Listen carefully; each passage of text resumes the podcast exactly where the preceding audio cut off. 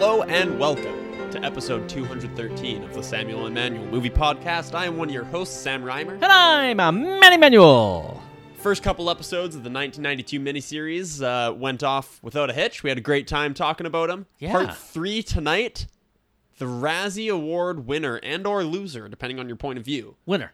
Winner, it won the Razzie. It won Worst Picture of 1992. Yeah. That sounds right. Yeah. Yeah. The winner of the 1992 Razzie for Worst Picture, Shining Through, is what we're going to be talking about today. Uh-huh. Um, I, Manny, before we get too much further, Okay. last week I was so excited to talk about Basic Instinct. We had a really good time talking Yeah, we about did. that. That was a fun episode. I was so excited. I completely forgot to say a joke. Oh. Which was that uh, Basic Instinct is a movie that feels a lot longer than it actually is because by the time you're finished, the movie's only half done. Nice. nice. I, I had I had to get that in here. I was I like, like shit, that's a good joke. I It is a good joke. say that. Okay, we're done with Basic Instinct. Yeah. that's in the past. Go back and listen to episode two twelve if you want to hear that. Uh, we're living in the now. We are. we are. Uh, where, where do we go from here, Manny? Well, just before we get into the show and what we've been watching, I just want to give a shout out to a new listener. Uh, the gentleman's name is Ben. What's up, Ben? Ben uh, listened to. I'm, I think he listened to the Basic Instinct uh, one. I'm, I'm hoping. I, I, I would assume it was a recent episode. Uh, from what I understand, I'm getting word through the grapevine through his girlfriend Courtney, who I'm pretty sure didn't listen. uh, but uh, Ben apparently did. Apparently liked what he heard and is possibly going to listen to more. So I just wanted. To, I'll give any listener a shout out if they let me know that they're listening. New listeners, Please, we're just screaming Oh. into the void here. Yeah. we're just talking to ourselves Yeah. in this room. So, and the only other ones I know that listen for sure, Are the ones who have been on this show? yeah, are R- Rachel, Wes, and Jordan are the only ones I know listen regularly. Mm-hmm. And if you listen to the show regularly, then you know that I talk about Rachel a lot. And I'm Oh, she's gonna get talked about today too, isn't she? sure is. she sure is. We'll get there. And well, Jordan and Wes kind of escape my wrath. Well, they Frequently. have they have the benefit of uh, well, Jordan of living in a different city, and True. Wes frequently being away from Kamloops. True. Does he live out of Kamloops? I don't know. Well, what- yeah, because he's in he's do, he's doing his schooling down the coast. Yeah, okay. He's in So- town currently. Yes, he's in town for the summer right now. Yeah. Gotcha. Shout out to Wes Shout out to Wes. and Jordan. Why not? Okay, sure. uh, but yeah, just wanted to give a shout out to Ben, uh, a, a new listener. Hopefully he sticks around. Hopefully he enjoys the show enough to uh, to become a regular listener. Uh, I hope so. So thanks for listening, Ben. We truly appreciate it. Let's jump into what we've been watching. Uh, I got four films that I'd like to discuss. Sam's already smiling. All right, hit me. four films uh, I would like to discuss. Uh, two of them are uh, again, as I keep chipping away at my 1992 films, my uh, either rewatches or very rarely first time watches. Uh, the first one is a let's see what they have it listed as a sci-fi. Yeah, okay, uh, action crime sci-fi movie called Freejack, starring. Are you ready for this? Well, I'm ready. Emilio Estevez. Oh, Rene Russo, and Mick Jagger. what? Yes, That's sir. insane. Freejack, uh, bounty hunters from the future transport a doomed race car driver to New York City in the future 2009, What a year.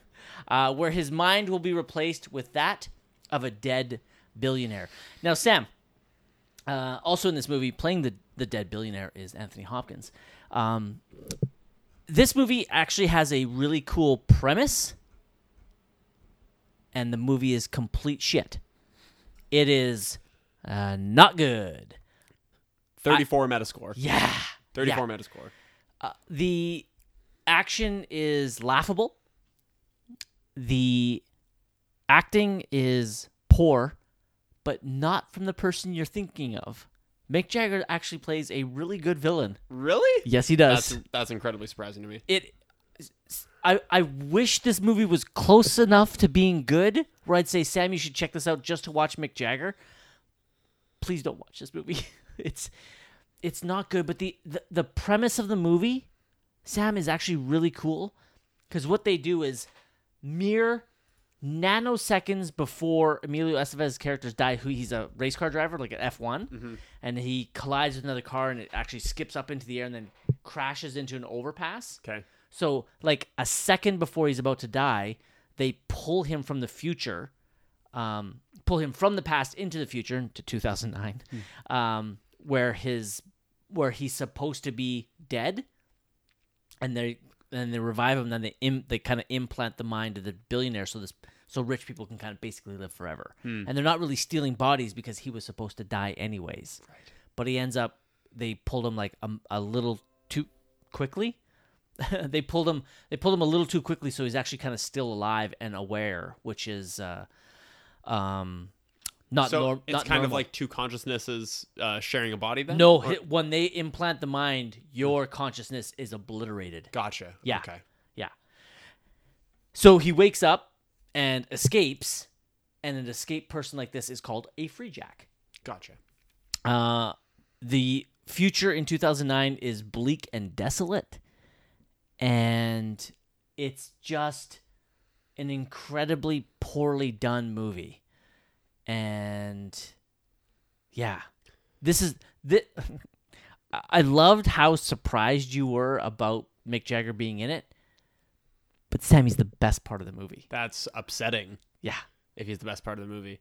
yeah, but he's not. He's not bad at all. He's not a bad actor in this role. What are your thoughts? Not even necessarily for this movie, but just generally. Emilio Estevez. Okay, like I grew up with him, Yeah. so my main films with Emilio Estevez are The Breakfast Club Mhm. and the two Young Guns films Right. where he plays Billy the Kid. He has a um he has a small role uh, in Mission Impossible, and he had another comedy I'm trying to think of with his brother Charlie Sheen called Men at Work. But I'm trying to think if there's anything else. The other one named on his Wikipedia page is St. Elmo's Fire. Oh shit! Oh my god! I haven't seen that, but I've heard of it, which means it was probably huge because it was in the 80s and I heard It was a pretty big movie. Uh, it's a a a great time capsule for that era. His character is so problematic. He, I'm, I'm not even kidding. His character literally stalks somebody, and it's meant to be a good thing. Oh yeah, well that's just that's just romance movies in the 80s. Yes, but the best thing about it, St. Elmo's Fire, spoilers for St. Elmo's Fire, boom, it doesn't work, and that's what I like. She does.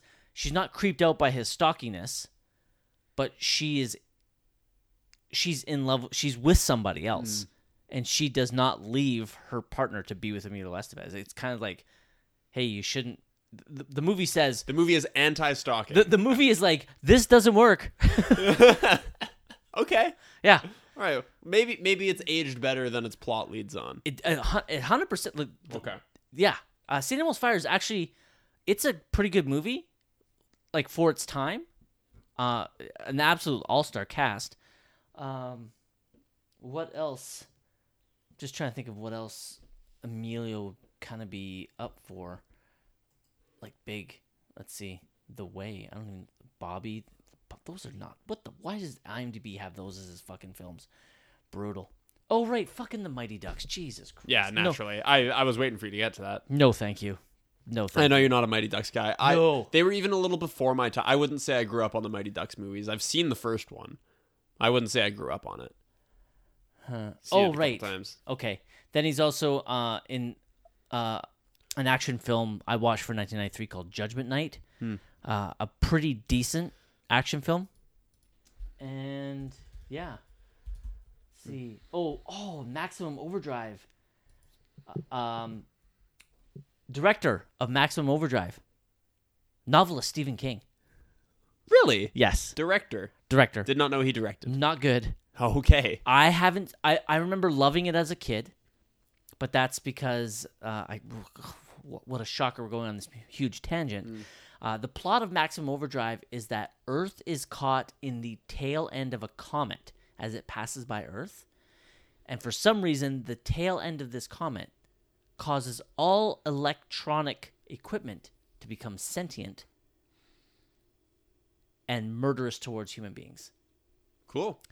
So the main air quotes villain in Maximum Overdrive is actually this large um, semi truck that is a um, it's a toy company, and on the front of the semi trailer is a, uh massive like it's it's it, it's like the size of the front of a semi truck.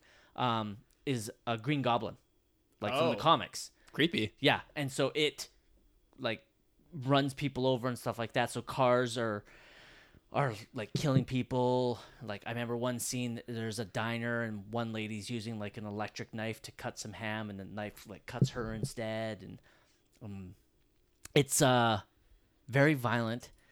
I remember liking it as a kid because the idea of trying to trying to figure out how you could survive in a world where everything electronic is trying to kill you uh, was Yeah, imagine that. Hey.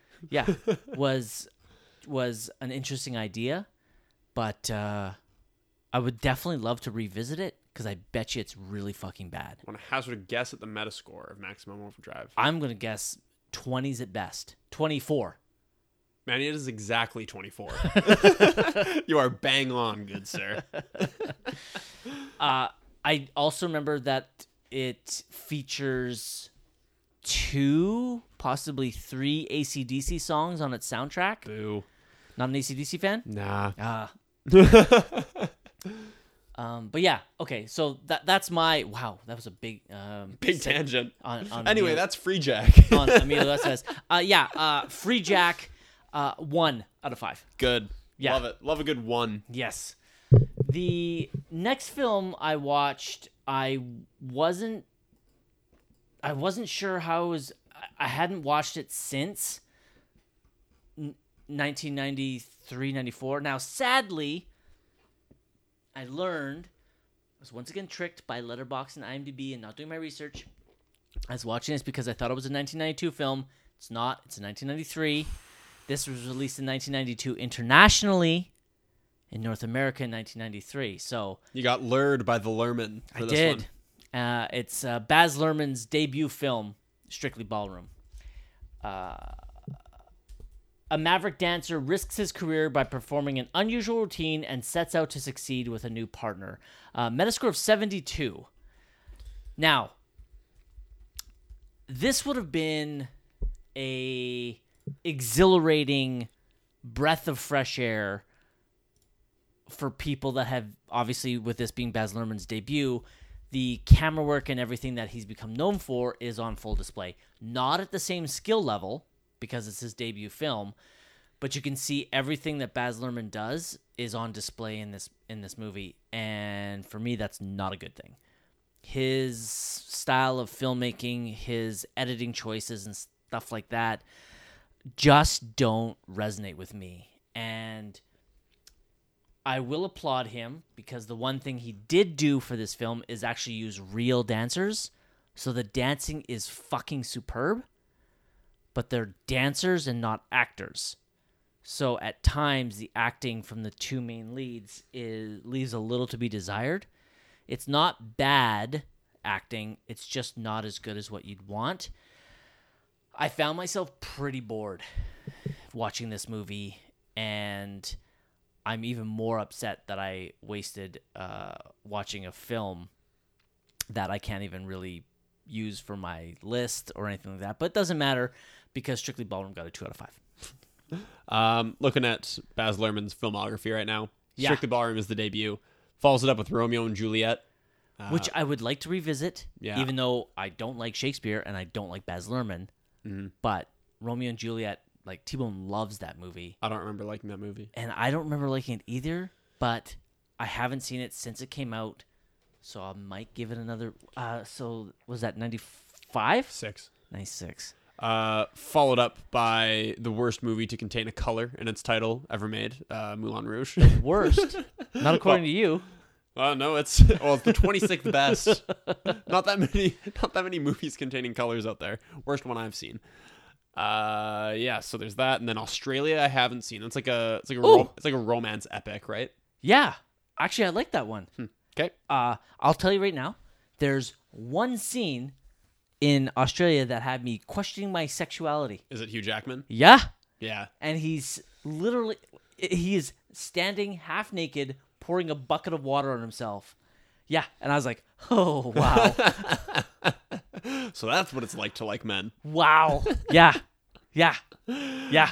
Uh, 2013, The Great Gatsby. Haven't seen that either. I watched it once. I think I was like half asleep or something, or half paying attention. I don't remember a lot about it. Uh, Okay. And then he's going to be coming out with Elvis this year. I'm That's it. wa- I'm gonna watch Elvis.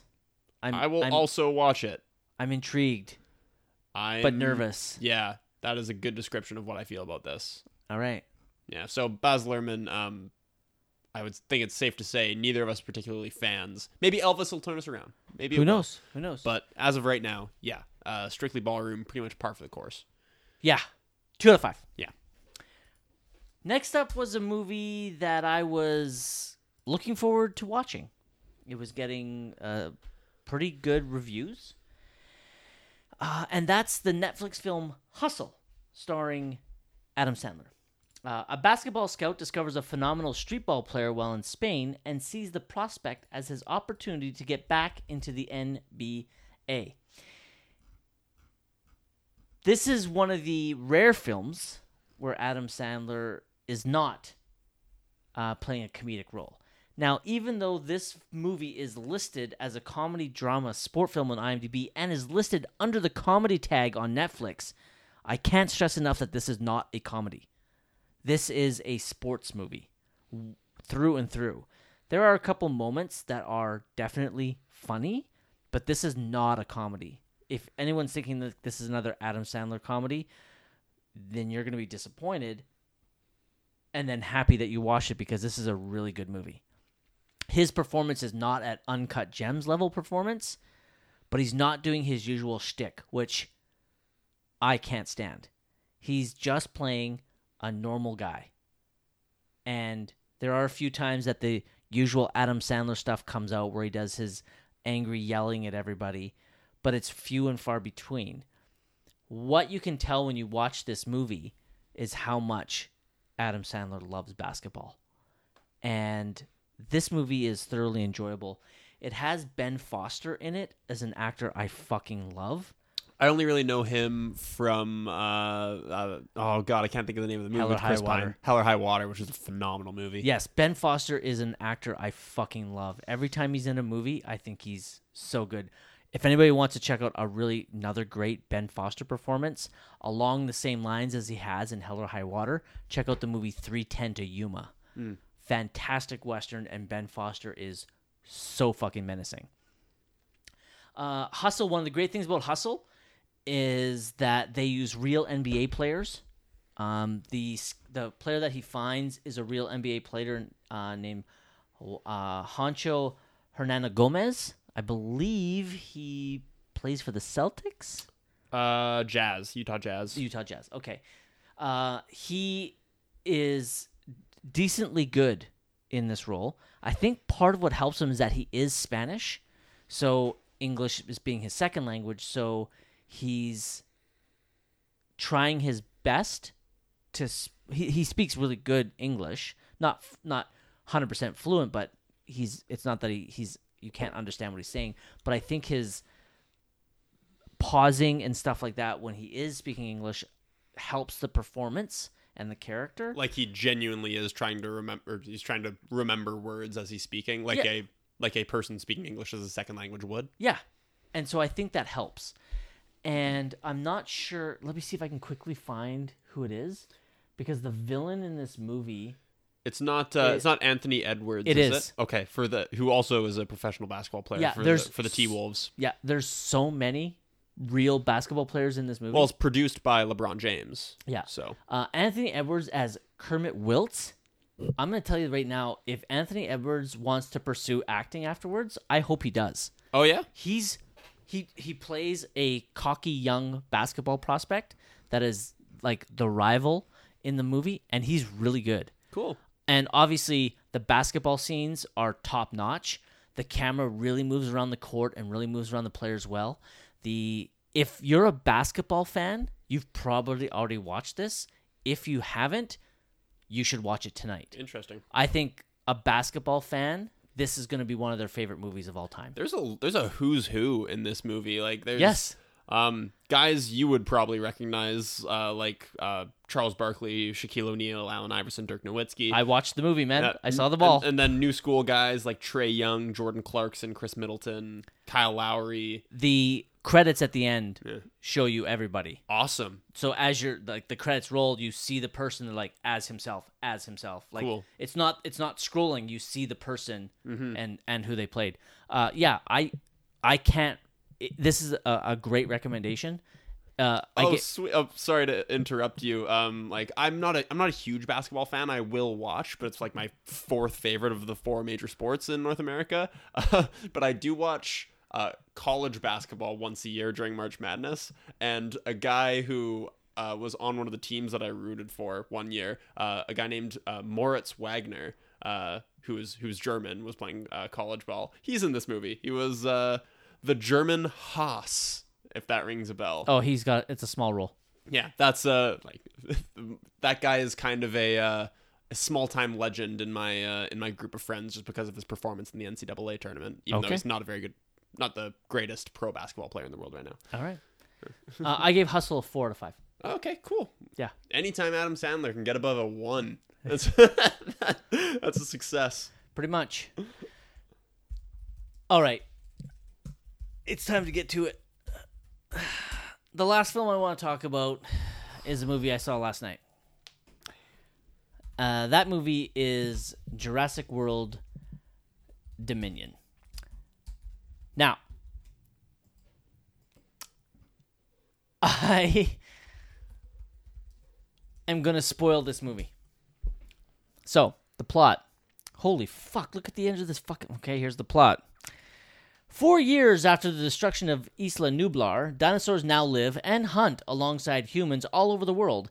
This fragile balance will reshape the future and determine once and for all whether human beings are to remain the apex predators on a planet they now share with history's most fearsome creatures in a new era. That's the fucking plot to Jurassic World Dominion. Before you do get going, I'll Uh-huh. reiterate that it's going to be spoiled. So if you still have plans to watch this movie, Yes. you should go. I do not have plans to watch this movie, so Yeah. I don't really care. Um, if I may, Yeah. I saw the first Jurassic World. Okay. Nothing about it made me want to go back for more. Okay. It had a Metascore of 59. Yeah, huh? Jurassic World Fallen Kingdom comes out in 2018. Yep. Which won my worst picture of the year? Metascore of 51. Okay. So progressively worse. Yeah. Um, do you want me to? Go ahead. Okay. You're on the roll. Metascore for Jurassic World Dominion, 38. Yep. So according to the critics, who aren't always right, it is the worst so far by a considerable margin. Yeah. Manny, do you tend to agree with these people? I I I am their brothers. Uh, this movie was absolute dog shit. Um. Okay, so Rachel, who is eventually going to listen, as I don't think she's ever missed an episode. Rachel, I'm very sorry uh, that I'm going to say a lot of really nasty things about a movie that you love that you gave a four out of five. Yeah, for the first time ever, right? Yeah, right. now, I want to say this just beforehand, and, and then I'm going to spoil this movie, and you're probably going to want to give me about five to ten minutes, mm-hmm. ten at the most. I'm not gonna. I don't want to go that long on this movie. Okay, so spoilers for Jurassic World Dominion. Three, two, one. Go fuck yourself. Jurassic World Dominion. Oh, what I wanted to say is, it for, for people like Rachel that watch this movie and they love the Jurassic World films. I'm I'm happy for you. I'm so glad that you watched this movie and you were entertained and you found this to be something captivating and that brought you joy. Awesome. I am so happy for you. I am not one of those people. I'm gonna spoil this movie now. Three, two, one, go fuck yourself. Okay. I don't know where to begin, so I'm gonna just try and remember as much as I can. Now the movie starts off well, Sam. It starts off with like a almost like a newsreel clip showing shots and stuff of the aftermath of what happened at the end of Fallen Kingdom when dinosaurs were uh, loosed on the world. So showing all these really great cri- clips of how the problems of dinosaurs and humans living in the same world are are are now trying to coexist. So there's like this great like footage of somebody at this campsite in their trailer filming a T-Rex attacking somebody else's trailer. and these clips of other dinosaurs interacting with humans, both in good and bad ways. So it starts off, it's kind of like a think piece or like a reminder dinosaurs are among us now. We're trying to learn how to adapt to this new paradigm that we have uh, among us. So I was like, okay, cool. My idea of what that plot synopsis is is this movie is going to be about how I- I thought this movie was going to be like humans and dinosaurs coexist in this world. It's not working out, so we're going to have to kind of round them up and start a new island. That's that was my idea. Cuz obviously if the movie was just about humans and dinosaurs coexisting, there would be no plot to this movie. So there has to be some type of you know, this movie is not about dinosaurs at all. it's not about dinosaurs. Jurassic World Dominion is not about dinosaurs. No. What's it about? It is about a major uh, biotech corporation called Biosyn that has created these locusts the size of poodles. They're like this big, massive locusts Manny is holding his hands Yeah. about a poodle's width apart. that are eating all the crops in America except the crops planted with the biosyn seed. So this big evil mega corporation is hoping to control the global food market through the use of these genetically engineered locusts. Plus, as per what happened in Fallen Kingdom that I had forgotten because I did not revisit Fallen Kingdom. Um, Owen and Claire, is that right? That sounds right, actually. I know Owen's right. Claire, okay. So Owen and Claire, that's Chris Chris Pratt and uh, Bryce Dallas Howard. They rescued some little girl who was a clone, and yeah, this is in Fallen Kingdom. I honestly don't remember this part of the movie. They're they rescued her and they're they're hiding her because I- I guess this mega corporation wants her. I, I guess okay. Hmm. That's what the movie's about. That's it. That's that's the movie. Yeah. Now, Are dinosaurs present? yes. Okay. that seems crucial. Yeah. The character of Dr. Ellie Sattler, played by Laura Dern. Do you remember what she is a doctor of? We just reviewed Jurassic Park a few months ago. Uh, I'm going to say, uh, I, I want to say paleontology. Nope. Uh, biology. Nope. I don't know. Okay, a botanist. Remember? Botanist. Right? Ah, naturally, yes, because she's examining the shit for seeds. Yes. Yeah. Okay. got Okay. So in this movie, she's no longer a botanist. She, I, I guess, she studies insects now because she's the one that finds these locusts and realizes that they're super big, and I guess determines there's some type of conspiracy. So who does she go to go and help her on this journey to try to uncover what the problem with these insects are? Sam Neill, I would assume. Who's a paleontologist, not is it what is a Well, I'm gonna guess an. Is it an entomologist? an entomologist because that's what Gil Grissom was from CSI. Aha. So instead of going to an insect expert for help, she goes to a paleontologist.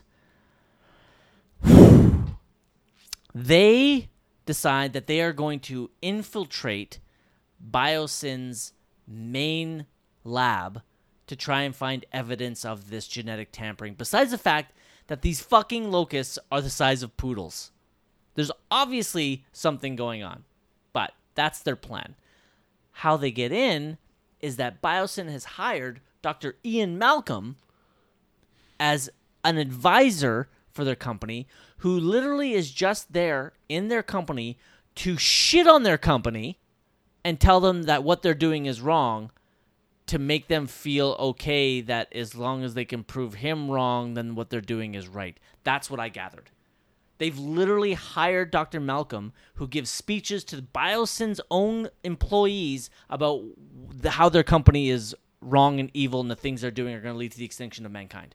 That is what they've hired him for. Good. Good. Okay, I'm on board so far. Okay, so that that is literally what the movie's about. Okay. The little girl obviously gets kidnapped. I'm still waiting for the twist about like dinosaurs actually do show up. Here we go. Okay. So if you remember, Chris Pratt has magic skills of being able to talk to raptors. Yeah. And train. Oh, how could I forget? Yeah, yeah, yeah. so his his main buddy Blue. Yeah, my boy Blue. Yeah, except it's Blue's a girl. Oh shit. Okay. The old school reference still Yes. still sticks though. Uh, Blue had a little baby raptor. So both the little Ba- girl, Baby Blue. baby Blue, the little girl, and baby Blue both get kidnapped. Okay. And so Chris Pratt and Bryce Dallas Howard have to rescue them. So that's their story. Mm-hmm. And then the Jurassic Park crew are on the we have to uncover this locust conspiracy. And eventually they all meet up. Now, do you find it odd that this movie uh, it's now we'll go like let's say I think roughly they're playing with real timelines. So Jurassic Park was 1993. So this is what 29 20 years ago. 29 years later. So I, I think they're going roughly by the same kind of timeline. So it's been 30 years roughly since uh, Dr. Alan Grant has discovered that there are real dinosaurs on this planet, and yet he continues to be a paleontologist and dig up fossils.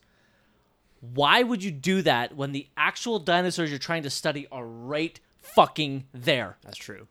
That's very true. That makes no sense. Yeah, that's true actually. Yeah, it is.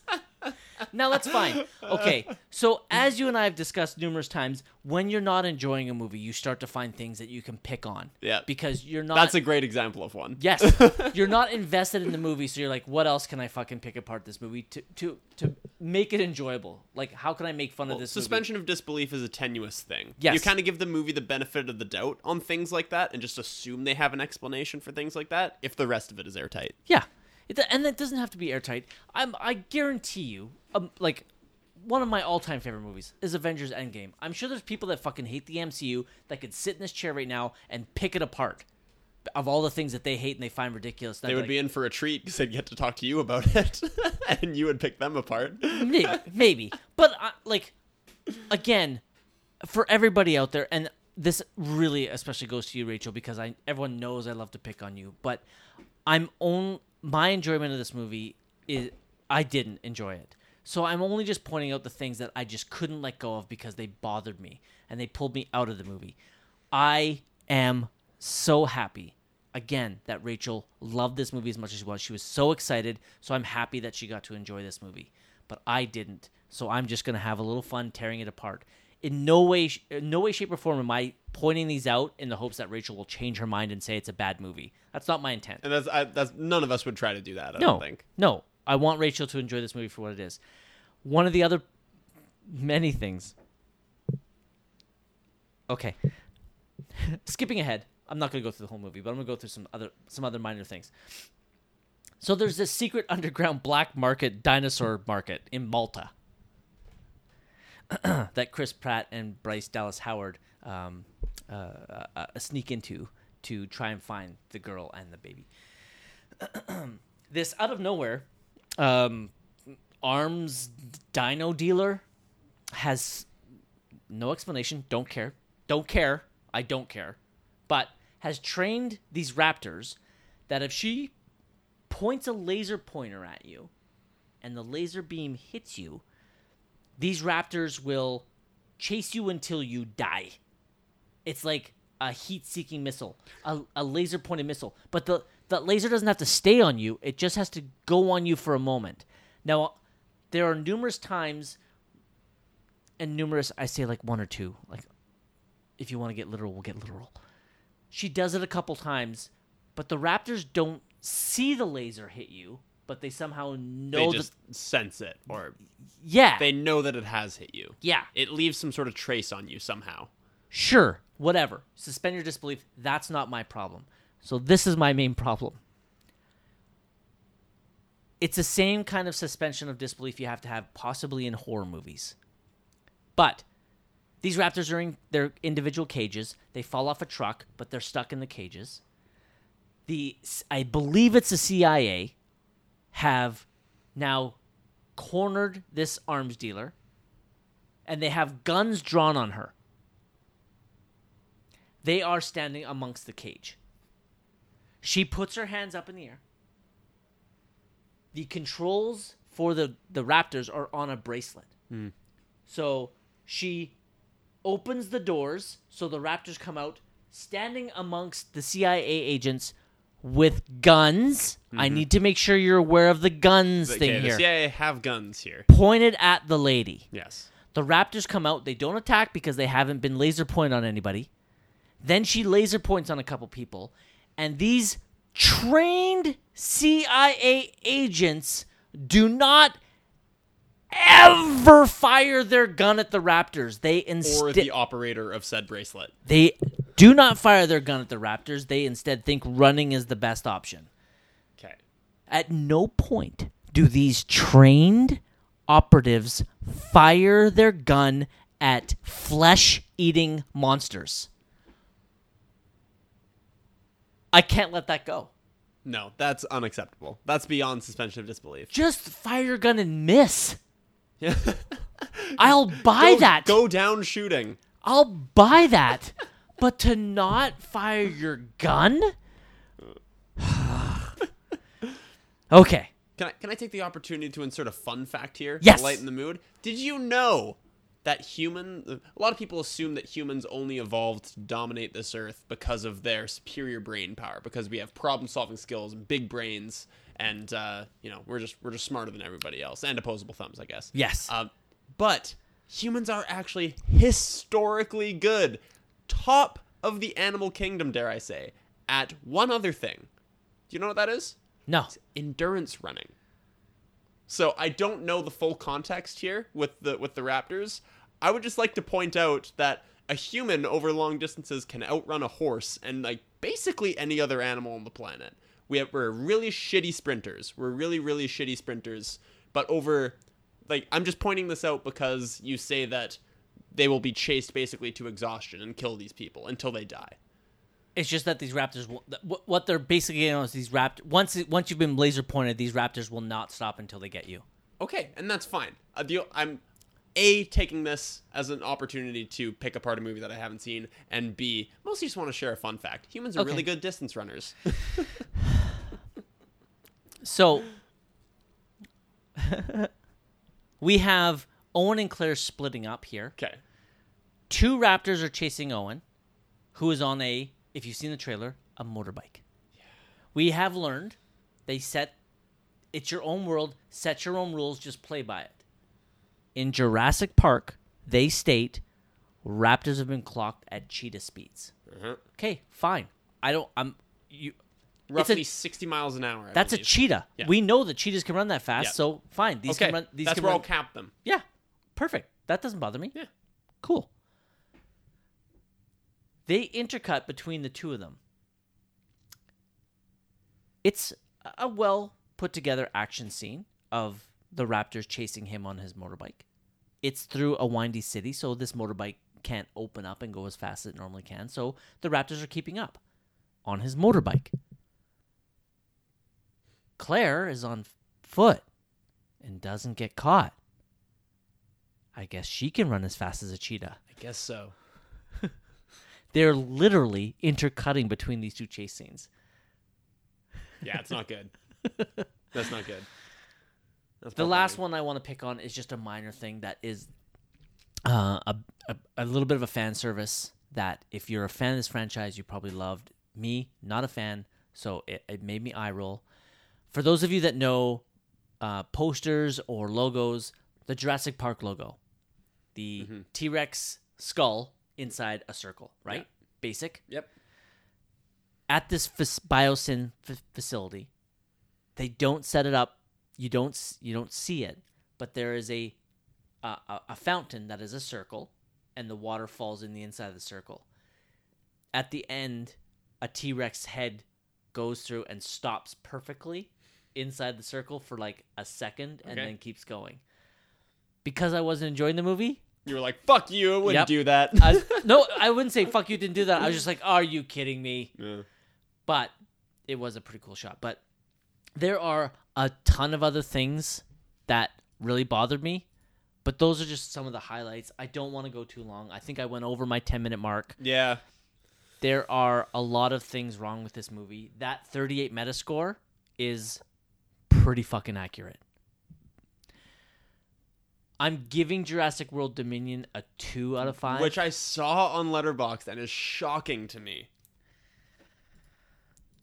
It gets a two out of five because there are a couple. Mhm. You know what? Fuck it. I want one more fucking complaint. Sorry, gotta do it. Do it. Again, they set up the rules in this world, and as long as you play by them, I don't. I don't have a problem with Don't it. care what those rules are. Yep, don't care. Just like I said, my my the example I always use is the fucking Twilight series has sparkly vampires. Cool, fine. They sparkle. I don't give a shit. Just play by your rules. This world in the Jurassic World franchise, Jurassic and the Jurassic Park franchise, franchises, they have stated that if you stand still, a T Rex will not see you. Mm-hmm. That makes no sense whatsoever, zero sense whatsoever. But fine, they they literally play by that rule in Jurassic Park. It makes for one of the most exciting sequences in the movie. And because that's a fucking great movie, Yes, doesn't matter. Right. So, in this movie, they they restate it, but apparently, if you move slow, they can't see you either. What? Fuck out of here. There are numerous times, and it's not just T Rexes. It's almost like all apex predators because there's like three major apex predators. Where if you just move slow, it won't. Or if you move slow, they'll move slow. So if you slowly creep away, it will slowly step towards you. there is they try to recreate that incredible scene from Jurassic Park where the T-Rex attacks the Jeep. There is a I don't know what it's called, a Gigasaurus attacking all of them around a Jeep. And they just keep moving slow and it just keeps moving slow constantly. Gigantosaurus? Gigantosaurus, yeah. okay, all right. Uh, it was atrocious to watch this. Okay, I've had my fun. I gave it a two out of 5 I'm be- su- uh, that's Please okay. go ahead. I just I want to say that that's a very surprising rating to me. Okay. One of the reasons that it escapes a one is they introduce a new character played by DeWanda Wise called Kayla Watts. When she came on screen, I flat out said this to Mushhead. Holy fuck, she's hot. She is smoking hot in this movie.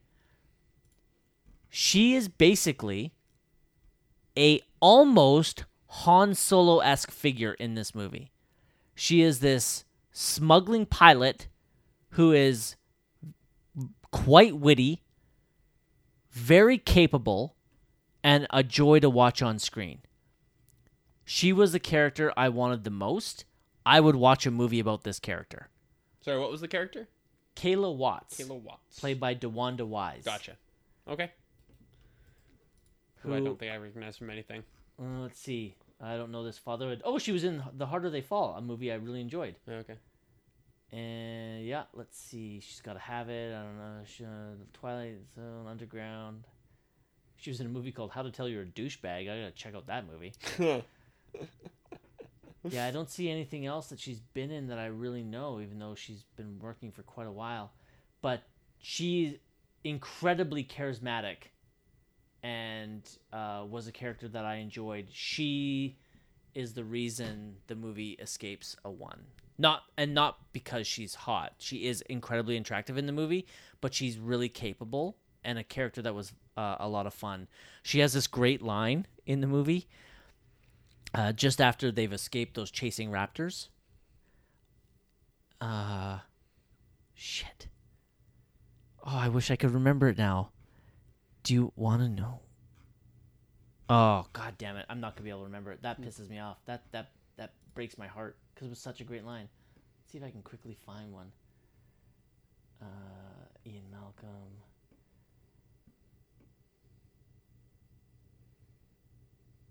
What was the character's name? Kayla Watts. That's not how planes work. That's not it. Hold on. Are you trying to search through the IMDb Yeah. Uh, the the quotes page. Yeah. Oh, okay. Yeah. Uh, that was my baby. Ah. Oh yes. Okay, that's it. Uh, so he's uh, Owen is asking some questions after they've gotten on the plane, just escape, barely escape with their lives, asking questions, and she basically sums up what you should do for this movie. Do you want to talk or want to ride? nice. Okay, well, I'm glad there was something to enjoy out of this at least. There was, like I said, she a was. bare glimmer of of hope in there. Yeah, I will not. I will not be checking out this movie. at all. Don't. Uh, Okay. One quick thing. Last thing about Jurassic World, then we're gonna move on. Okay. I already said I should I should have said this before. Yes, I've moved I've ripped this movie apart, but if you if you are like Rachel and somebody that likes the Jurassic World movies, you're gonna like this movie. Despite its 38 Metascore, I guarantee you people that like the Jurassic World movies are gonna like this movie. 100%. I, without a shadow of a doubt. you pay for a Jurassic World movie, you get one. Yeah, you're gonna get one. I don't like the Jurassic World movies, so I went in not expecting to like this movie. I even knew about the 38 Metascore, so I was like, I was primed and ready to not enjoy this movie, and it lived up to my expectations. Two out of five. Wow. Okay. Okay, I went off. I'm really sorry. That No, was a that's lot longer. that's. Don't you dare apologize. don't you dare apologize for that. That is delightful content. When you have something on your mind that you got to say, it's uh, it's always welcome here. Okay. Your, name's in the marquee. all right. Sam, Okay. what have you been watching? Manny, can I ask a favor of you, just real quick? Could Go- you navigate over to my Letterboxd page real quick? I can. you can. To your Letterboxd page. To mine, yeah, it's just to the to my recently logged films, if you would. The only reason I'm asking you to do this is because uh, we had uh, Emma's nephew staying with us this week, and he is he is nine years old. Uh, so while I did not get to watch any movies uh, recently, I've been very busy and haven't had a lot of time for watching extracurricular movies. Uh, this week, I watched several. yeah, I saw that. And Manny, do you do you notice a pattern in the recent movies that I watched this week? They're all Except one. they're all except for one. Um, they would be labeled as family films. Yeah, family films. So Yes. everything had to be family friendly. Uh, I did not get to choose a one. I did not get to choose one. Pretty standard. Um, I wanted to watch Raya and the Last Dragon. I I really fought for it. I really fought for it. And I thought, here's this kid who like he will love this movie about this dragon. And I was sure I wanted to watch. I haven't seen it yet. I still haven't seen it. I'm like, this is my chance to watch this. I watched some good, watched some good movies, some bad movies. Uh, I won't talk about each and every one of them. Okay. Um, first one I will talk about. I was just really upset. I was so one. There was one night where we had two options. One was the movie I was about to talk about, and one was me pressing for Raya and the Last Dragon. And uh, instead, we watched Luca. Oh. Yeah. Well, you gave it a four. Yeah. So Spoilers. yeah. well, let me let me at least say this. Uh, the only reason that that one is rated on my Letterboxd, whereas the others aren't, is because it was my second watch of Luca. Fair. So I just kept the previous rating that I did. fair. Full disclosure, I still feel it's a four, so I will Okay. leave it there. But that's the only reason that it has a rating, and the other ones don't. right Okay. now. Um, on the Italian Riviera, an unlikely but strong friendship grows between a human being and a sea monster disguised as a human. Uh, this came out in 2021 and uh, didn't make my top 10 of the year, but was one I thought was really cute. Uh, there's not a ton in the way of analysis here. It uh, unfortunately is it's not even close to the level of top Pixar movies uh, of old. And uh, you know the 71 Metascore is pretty well accurate. I think the friendship between Luca and I'm trying to find the other character's name. Luca and shit Alberto Alberto, uh, as well as Julia, the three of them together as a as a as a dream team for this uh, for this race that they're going to be partaking in. They have really good comedic chemistry together, and I really enjoyed enjoyed them all together. Some of the more minor characters aren't as funny or witty as they are in other Pixar movies. You think of like you think of other Pixar movies, and one of the things that they do so well is their minor characters, and that's something that this movie is kind of lacking in. I think Big time. like I think of uh, like The Incredibles, Edna Mode. Yeah. Are you kidding me? One of the greatest characters in the entire universe. Um, like in the Toy Story movies, pick take your pick of Yeah. the amount of minor characters that are in there. The entire like the entire cast. Yeah, Yeah. All of the all of the uh, people that are met on the journey in Finding Nemo, the sharks, the school of fish, like they're really good at minor characters. There's one knock I have against Luca, and one thing that I really noticed this time around that's really lacking in those charming minor characters, um, at least in my opinion. I agree wholeheartedly. Um, but overall, the heart of the movie is these three kids interacting with each other, and I, I think they're really cute and really cool. Doesn't have the same comedic chops as some of the other movies as well, but the the heart of it, I, I think, still exists, which is why it still gets a four. It still gives me a case of the warm and fuzzies, not nearly as much as some of the other ones, but you know, it. Uh, I still really enjoy it, and I, I will revisit this movie. I gave that a three. I think you gave it a three. Yeah. Oh, I 100% did not give it a four. no, But I don't didn't. think it gave it a failing grade. No. I just want to quickly take a glance at something here, just before we move on from that. Um, one character who is good. oh the- wow. Okay. Okay, go ahead. I was gonna say one character who is good in the movie is the primary villain, uh, Ercole. Uh, he's a just a fucking snotty asshole, and uh, That's the he- villain, right? Yeah, it's the villain. Yeah. What I wanted to check on is where did Luca fall on our Pixar draft? probably low. No, Really, 14. Yeah, so I mean, for those not in the know, we kind of play a game off air with the past and future guests of the podcast. The Uh, PFGs. the PFGs, where uh, we'll take a group of movies and sort of draft them in order. We'll take turns selecting movies in certain spots. So Luca was selected as the 14th best Pixar film out of ooh, how many? At the time, 24. At the time, 24. So like Turning Red wasn't eligible. Correct. Luca was probably the most recent one at that point. Correct. Yeah. So uh, yeah, I honestly I that's probably even a little high, and that's not a knock on Luca for me at least. That's a that's a that's Well, there's- an appreciation of some of the other films in there. What what are some of the great ones that it that it landed above? Inside Out. Which is ridiculous, obviously, but T Bone's an asshole. So Uh, you and I disagree on this one, but I, I would have a Bug's Life ahead of it. yeah, I, I have no strong feelings about Bugs Life. I would have Luca above that. And that would be it. Yeah, So it's probably about right it's then. probably about accurate. I don't know. I think I think I did discover what this movie is lacking and why it's not quite top tier Pixar. I think it's because it's not as funny as the other ones, and it doesn't have the same level of minor characters. At least those are the main knocks I could find on this time. That's around. fair. That's but, fair. But overall, I I had a good time with it, and it still gets a four. It maintains that rating. Um, where do I want to go from here? I think I will go to the other Pixar movie we watched this week. Okay. I had not seen Turning Red, Oh, excellent. the 2002 Pixar movie. Or sorry, not 2002, 2022. Ooh, you got in a 22 film too then, Yeah, I did. Yeah, so this one wasn't wasn't all lost. uh, a 13 year old girl named Meilin turns into a giant red panda whenever she gets too excited. And I mean that plot synopsis says too excited. Really, it's any strong emotion Yeah. at all. This one, I don't think I had a ton of expectation going in. Uh, I mean, I knew the general plot. Yeah. I hadn't. I didn't feel like I heard a lot of buzz around this one. Every Pixar movie, like when I think of when Soul came out, everybody was telling me to watch Soul. Everybody was telling me to watch it. Well, I was you would hope so. yeah, exactly. Turning Red, I felt like I hadn't heard a lot about it. I hadn't heard a lot of buzz about it, so I was quite the demographic. yeah, exactly, right?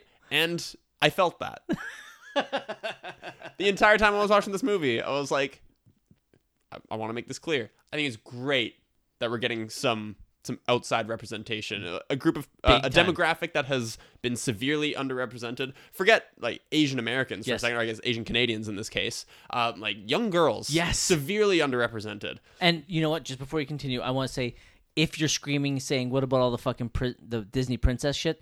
That's not get- that, that's yeah. not the same. Like this is real this human is girls. literally about young girls. Yeah. Yeah, and I, I I think it's great that they decided to make a movie about this. Yes. I just was so not who the movie was talking to. I Yeah. was so unbelievably not it. Now we know how our girlfriends feel the Yeah. majority of time that they go to movie theaters. Yeah. We got a uh, we got a slight little taste of what women have been feeling for decades when Yeah. going to the movie theater. Exactly. No, uh, this movie's clearly not aimed at me. I think the uh, the character of I think they just call her Mei. Yeah. In the description, she's called Meilin, but I think she's just Mei. Um, I think she's a fun character, interesting. I have a little bit of time relating to her, not just because I'm not the target demo, but um, her being like very much a pushover kind of bothered me. She does tend to grow out of it. That is her arc, but at the beginning I was like, "Oh, this character's kind of kind of spineless." So we do get to grow out of that. So Yep. seeing seeing that arc is kind of fun. I have no major complaints about the movie. It just it's just not directed at us. Nope. Yeah. I think that, uh, when we talked about uh, Basic Instinct, which is a weird movie to bring up when we're talking about Turning Red, but I'm going to go with it. That movie was a three in the sense that it had like excellent stuff and terrible stuff. It was a very polarized three. Yes. This one is also a three, but not because it had exceptional moments and terrible moments, but just because it was it was a movie. Yeah. I just watched it and I enjoyed it. I this will be one I do not revisit. If if you are uh, if you are somebody who has young women in your life, if you're somebody who has uh, uh, little girls of your own, or if you or if you were a young woman at one point, uh, probably worth checking out. You'll probably get something out of this movie. It's just it's very much a movie about transitioning into womanhood. And Yes. I didn't get it. um yeah, I mean there's that and I don't know, I just didn't find it too funny. The last like Pixar's uh, most recent films, it's not just this one. The comedy feels like it's kind of been waning in a lot of them. Yeah. Even Soul, which is a movie I enjoyed the shit out of, the comedy is not the selling point of that movie. Agreed. Yeah, whereas it is for a lot of the earlier films. So Keep going back. Yeah. Onward. Not funny. onward, not funny. That one's supposed to be funny though, so that's a problem.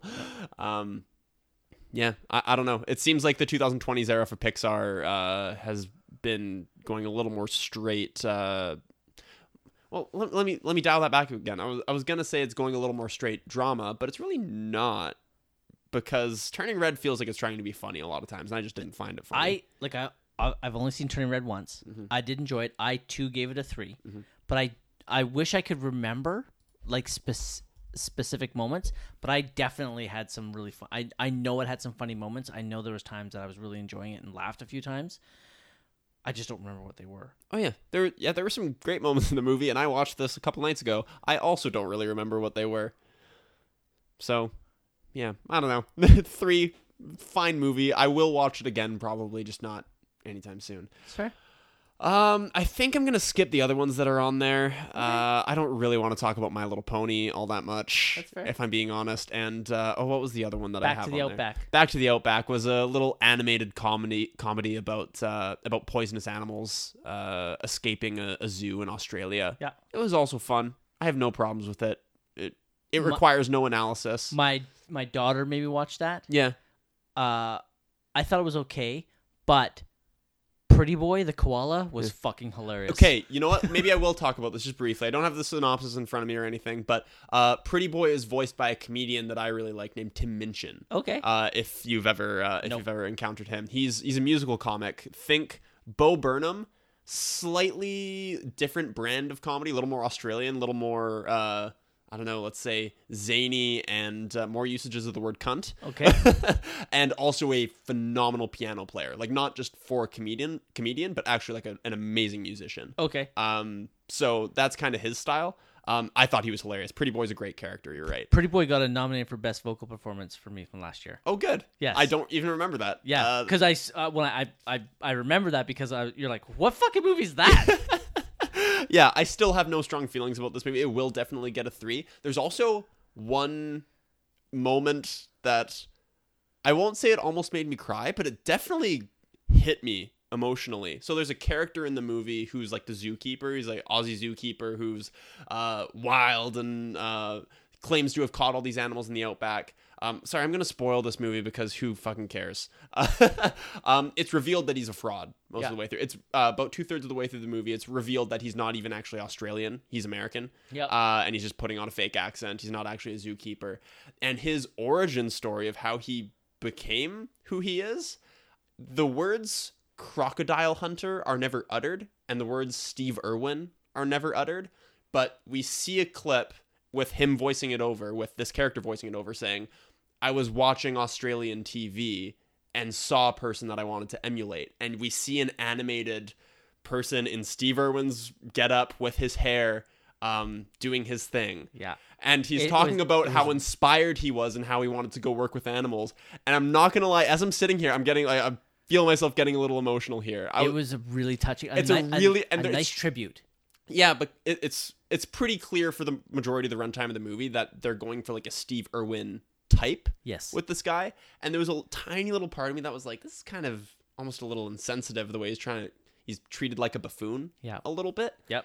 Uh, he's almost a comic relief character. So then when that tribute comes up and it's revealed he's not actually who he says he is, and he's just kind of tributing this nameless hero who's not Steve Irwin, but definitely Steve Irwin.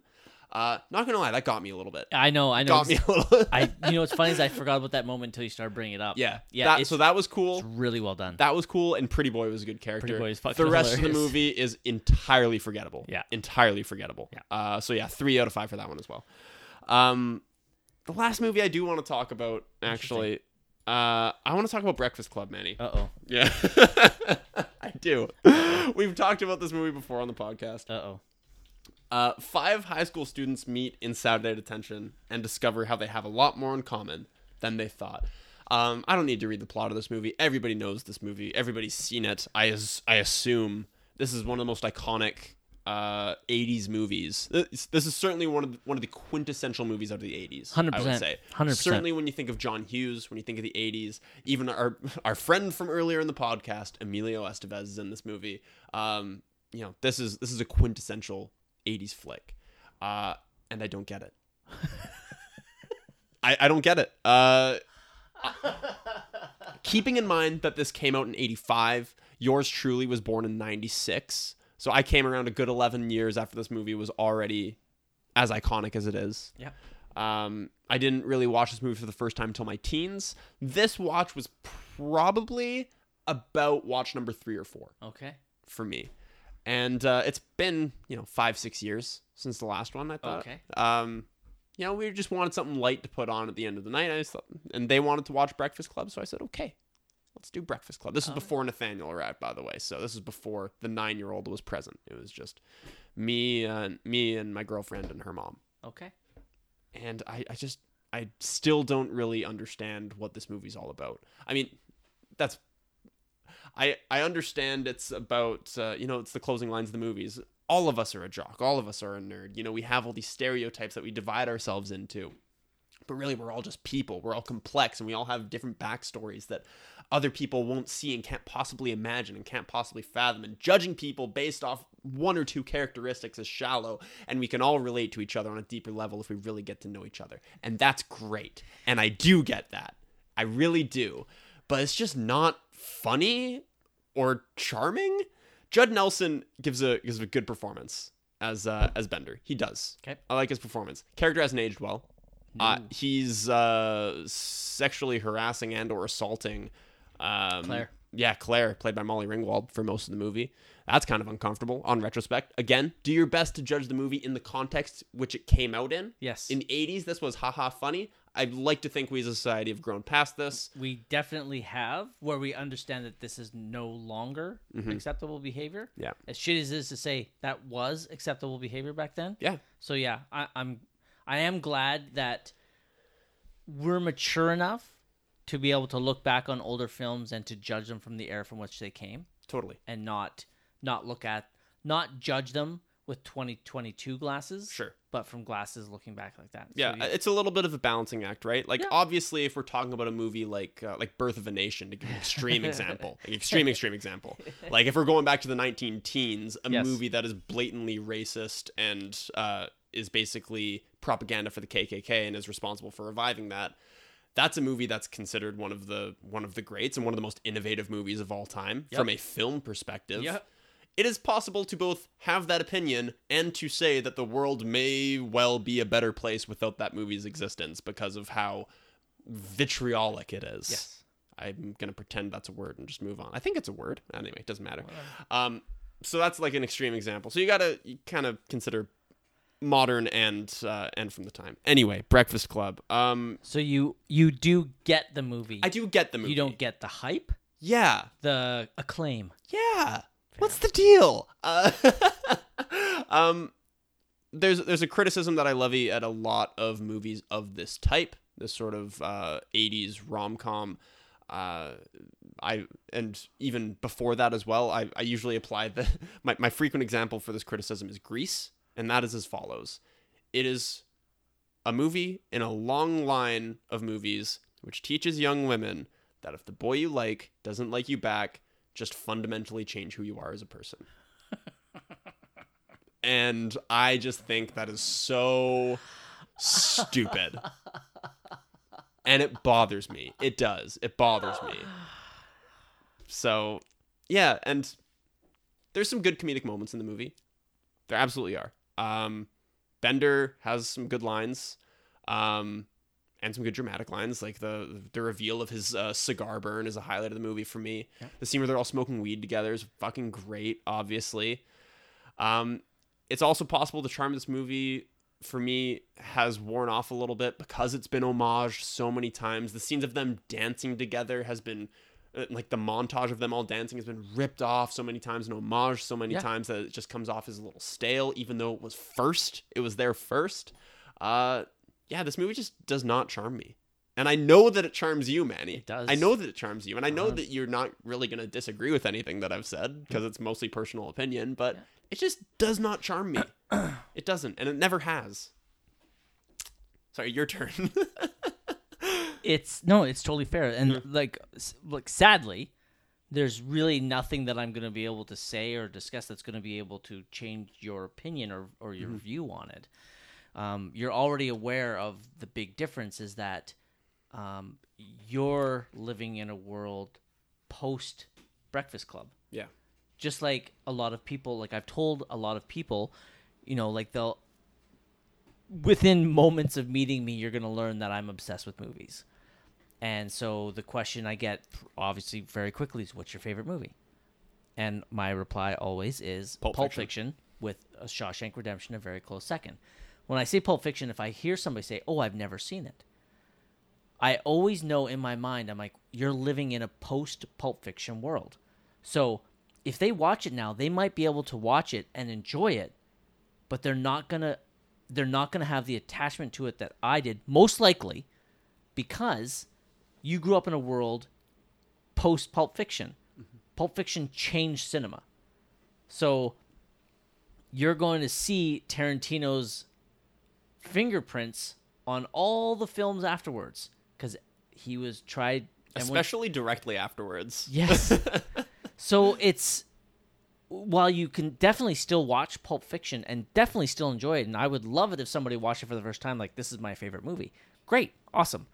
But for the majority of people they're going to watch it and they're already going to have seen what this movie did to change cinema. Mm-hmm. So it's not going to be as revolutionary for them as it was for me and that's with breakfast club it's the same with clerks Totally.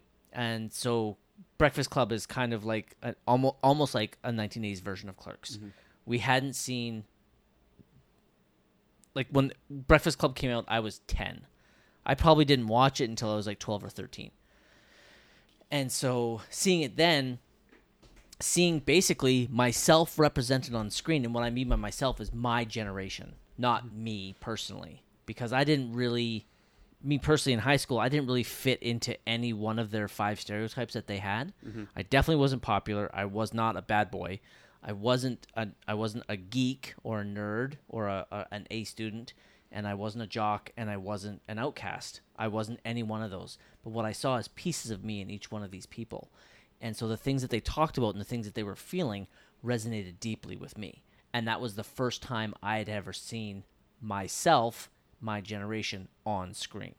It's a similar with when I saw Clerks. When Clerks came out, I was working at a gas station. So I was watching the very conversations I was having with my coworkers on screen for the first time.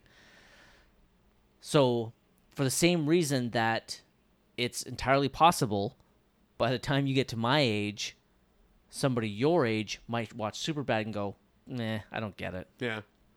it's that kind of thing. So I don't think in my in my opinion uh, fully the level of humor I'm not comparing the two in regards to which one's funnier. I'm actually wearing Su- my super bad socks right now, by the way. I just want to point that out. The Gold Slick Lager. Wicked. Uh, or, sorry, not lager. Uh, vodka. Gold Slick Lager. the the level of humor between Superbad and Breakfast Club aren't is not comparable. Mm-hmm. Superbad is easily a lot funnier. Sure. But I feel the issues and the things that they're talking about, things they're bringing up in Breakfast Club, are a lot deeper than what they're doing in Superbad. And that's one of the reasons that the Breakfast Club really resonated with people of my generation. Sure. Is that we got to see ourselves on screen represented properly, not just a teenage kid on on screen. We've obviously seen a lot of teen comedies and stuff like that, but this is the first one that it really hit home at what we were feeling and what we were thinking at the time. That's why the Breakfast Club means something to me. Yeah, and I, I think you you raise a lot of good points on that, and I don't want to give the impression that there's nothing relatable or interesting about these characters I for a didn't get- 2022 audience. I I, know that's not what you're saying, but from- I didn't get that from you. I want to emphasize that the divisions uh, part of the charm of this movie i suppose that i still do feel is that they realize that the divisions that they've that they have between them you know jock popular skid they don't use the term skid but you know what i'm saying that's a, that's a new school term uh, I miss but skids. but the uh, the divisions that they have between them are all societal, and part of the charm of the movie that still resonates today is that the barriers that they've put up between each other are all just illusions. Yep. They, they don't really exist. They all are struggling with school. They're all struggling with self-image. They're all struggling with their sex lives. They're all struggling with their parents' expectations of them. And the charm of the movie that still holds up today, genuinely, is the fact that they all realize we're all in this together. We're all just fucking human beings trying to present some form of self-image, trying to project who we who we think we are and separating that from who we actually are. There's a lot of that going on in the movie, and you're right. It is very deep, deeper than a lot of modern comedies, uh, but it also has its problems that I Oh, that I can't get past. Yeah, so, um, I do struggle with this. I, I I'm gonna give it a three, which which might sound weird because I've shat on this movie pretty thoroughly. It is really charming, but what but what bothers me about the movie the most isn't even really the movie. It's the love for the movie. I I don't think this movie is bad. It's just severely severely overrated in my opinion. An all-time classic. I don't get it, but uh, oh, also we ha- uh, don't want to spend a lot of time on this, but how great is the principal? Principal's awesome. fucking yeah. The principal's fucking hilarious. It's got some good characters and some good character moments. The ending is very problematic. And that's that's where I'll kind of leave it with Breakfast Club. Okay. Okay. Um, yeah, there were some others this week, but I'm gonna leave those for now. We've been talking long enough, and I don't really care about the other ones. So uh, oh fuck, yeah, we went long. we went long. How, when did we start? Like seven? We we've been going for an hour and ten on what Oh my watching. god. Okay. Well, luckily this week's movie is garbage, so we Yeah. won't have to talk about it too much. Spoilers. Oh, sorry. I meant, is it? Question mark. Suspense. All right, the movie we're talking about is our third film in our 1992 miniseries, and that is the Razzie Award-winning Worst Picture of the Year, Shining Through. Released January 31st, 1992. Uh, directed by David Seltzer, uh, written by David Seltzer, based off the Susan Isaacs novel, starring Michael Douglas, Melanie Griffith, and Liam Neeson. Uh, it doesn't have a Metascore. We couldn't find it, so I found a couple other scores. Uh, it is a 2.7 on Letterboxd Out of five. out of five, and a 6.4 on IMDb. That's Out a, of ten. That's a passing grade. Yeah. That's fucked I mean, up. technically, Letterboxd is too, eh? yeah, Yeah. barely though. barely. 6.4 isn't a barely pass. That's a that's a 3.2. Mm-hmm. I, I'm going to at least hypothesize that the reason it gets a passing grade on both those sites is because to watch this movie in the 2020s, you need to actively seek it out and probably be certain that you're going to at least kind of like it. This is not going to be this is not going to be found by the casual viewer who's just like oh i think i'm going to check out this random war drama that has no reviews yeah. Quick quick side note about that about about Disney Plus, which is where I watch it and where you tried to watch it. Yeah. There's there's Circum- reasons why i couldn't but circumstances. yeah. But did you know like Disney Plus is weird because if it doesn't it doesn't have all of its movies on its platform. no Like if you were scrolling through movies on Disney Plus, you wouldn't find this. you, You- need to seek it out You literally have to search it out. Unless you went into their movie section and said, "Please list all your movies." But if you're going through the what would this be? This would probably be under drama. Mm. Their drama queue only I think holds 15 movies. in there. Like yeah, I think. something like that. Yeah. So, anyways, um, this uh, didn't win, nor was it nominated for any Oscars, but it did win three Razzies and five nominations.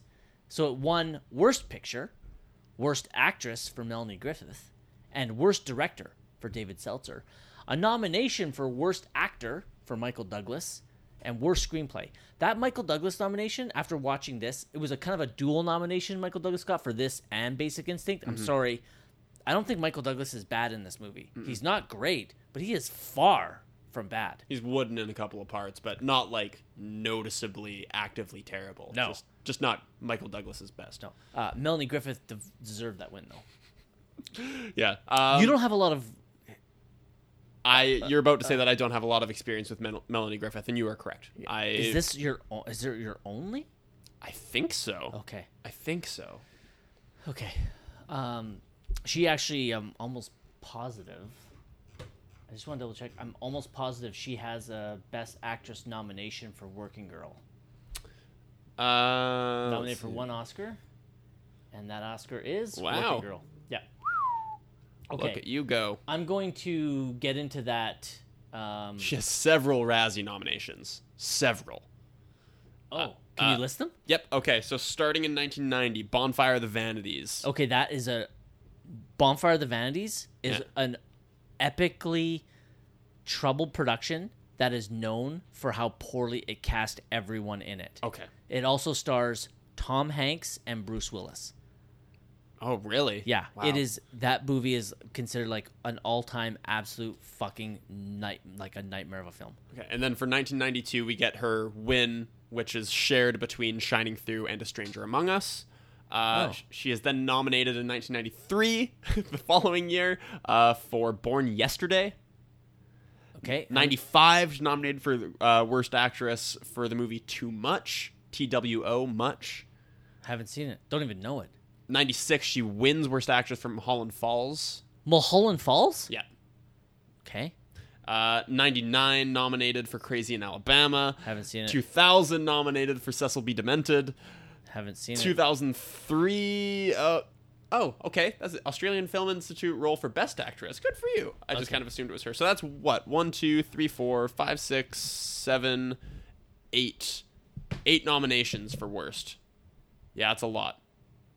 That's that's an absolute lot. That's eight nominations for Worst Actress. Do you know the actress Dakota Johnson? Uh, yes. I want to say Fifty Shades. Yeah. That's her mom. No way. Yeah. Really? Yeah. Well, it runs in the family. Is she not good? oh, I don't know. I mean, I, I think Dakota Johnson was nominated uh, Oh, okay. for uh, for Razzie for, All right. for that. I don't really have a lot of experience with Dakota Johnson. That may have been a low blow. Okay. Shout out Uh, to Dakota Johnson. for This being a good movie sport. had a budget of thirty million dollars. Okay. Uh, it grossed twenty-one in the U.S., forty-three worldwide. Bit of a bomb. bit of a bomb. And the plot: an American woman of Irish and Jewish German parentage goes undercover in Nazi Germany. Now, before we get into this movie, last week, Sam and I both tried to predict what this movie would be about because neither one of us had seen this movie. And prior to our preparation for the uh, podcast in the series, I'd never even heard of this movie. So let's see what Sam and I thought this movie was about. Week episode 213, third part in this 1992 retrospective. We are going to be talking about the Razzie Award winner for Worst Picture of the Year. We're getting it out of the way early in this series. Uh, our boy Michael Douglas is, uh, is going to be reappearing on screen in Shining Through. Uh, I am nervous. I'm very nervous. Too, I've actually never heard of this movie. Me neither. Sam, I've never seen this movie. Oh. I also know nothing about it. Okay, Manny, let me let me flip the table. Let me turn the tables on you for a second I if thought I can. I thought you'd like that, but we're both gonna play. Okay, all right. Do you want me to go first? Uh, sure, you go ahead. Okay, so you know what? Actually, it might be better for you to go first because there are a couple things I do know about this movie. Okay. So let let's go you first because I actually know a couple things. Well, Shining Through, as you know, Manny, is uh, the sequel to the 1980 horror film The Shining. I don't believe Jack Nicholson is recasted. They did recast his character with Michael Douglas, and uh, it is about uh, just walking through the. Is it called the Overlook Hotel? Yes. Yeah, just walking through the Overlook Hotel, hence shining through the the hotel. It's it's actually a very uh, appropriately named movie. All right. Yeah. Now, I saw a still from this film, so I'm pretty sure it's set during World War II. Okay. So, I also th- I think his co-star is Annette Bening. I think. Okay. I know Michael. Obviously, we know Michael Douglas in it. So I'm gonna say it's about a doomed romance in World War II. Mm. And by doomed, I mean they go through a lot of tragedy, Mm-hmm. but they do make it out on the other side. Okay. So the word doom doesn't really fit in. I think what a, a troublesome. Uh, a Are, are we talking like Romeo and Juliet style? No, I'm talking about like maybe. Okay, this one I'm gonna go with. Michael. This is what I'm gonna go with. It is. Uh, uh, it's World War II. Okay. Mm, I hope World War II, and Michael Douglas is a spy, and he has to lie to. I think like I, th- I think it's Annette Bening, but we'll mm-hmm. find out. Wh- Whoever his love interest is, he has to lie to her, and then she finds out the truth. That caused them to break up, and then he does something to win her back at the end. I'm I'm in favor of it. Okay. that- Okay. That's that's shining through. Yeah. All right. Embarrassingly wrong, Manny, as always. That was kind of I I I'm kind of happy I nailed the spy thing. yeah, the spy thing. You were bang World War II spy movie. You were bang on with that. Yeah. Annette Bening, not in the movie, unfortunately. Oh, man. it's a swing and a miss on that one. Hold on. M- might be a, l- a little bit of spoilers.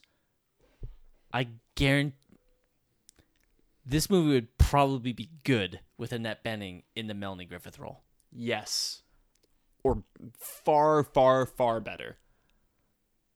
There are still problems. There are some problems, and I, I but I, as we get into this movie, I'm gonna tell you right now, this one of the reasons that this movie was frustrating for me is it has the core base to be really fucking good. The idea and the story of this movie is unbelievable, Mm-hmm. and this role, this role should have been an Oscar nominated role, not a Razzie Award winning role. Which, This- yeah, it's really unfortunate, This role for women is unbelievable, and it's especially for '92. it's woefully miscast. Yeah.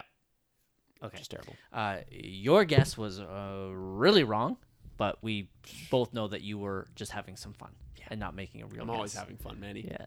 Never not. Uh yeah.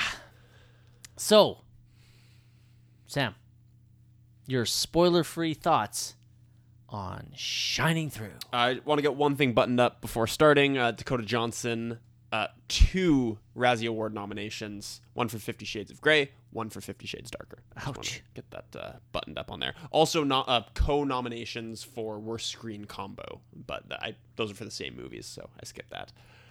Um, yeah, Shining Through. This is a bad movie. Uh, this was this was the winner for worst picture of the year, rightfully so. I watched this one alone. I didn't uh, subject this to the people that I live with.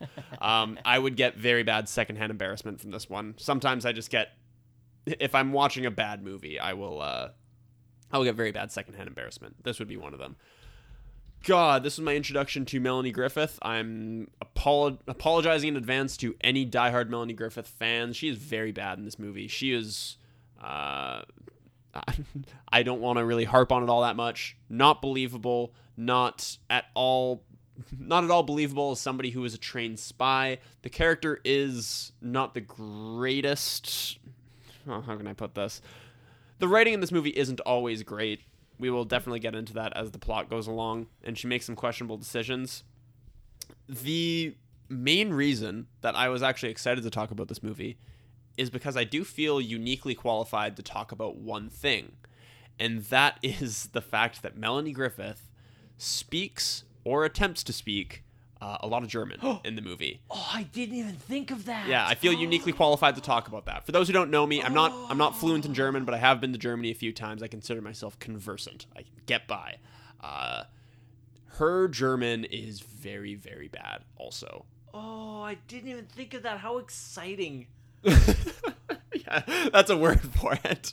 yeah, it's exciting. Um, there there are aspects where it comes and goes. Like um, one of the moments I found especially impressive, as far as her German was concerned, is when it flashes forward to her as an old lady speaking German to herself when Yeah. she doesn't even realize she's doing it. I was like, oh shit, okay, she's just kind of going, whatever. Um, but for the majority of it, it's it's really bad. It's certainly not spoken with the accent of a Berlin butcher's wife. I can tell you that. Unless Berlin butchers' wives just sound like that, in which case, wow, they sound an awful lot like Melanie Griffith just talking.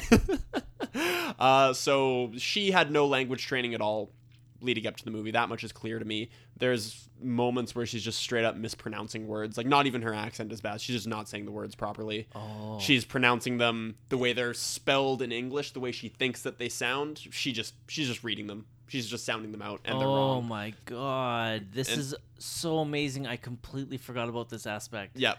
So happy right now. um, Michael Douglas is also not great in the movie, uh, but you can't blame him because he's working with somebody who's not giving a very good performance at all. Uh, there are moments where he's certainly wooden.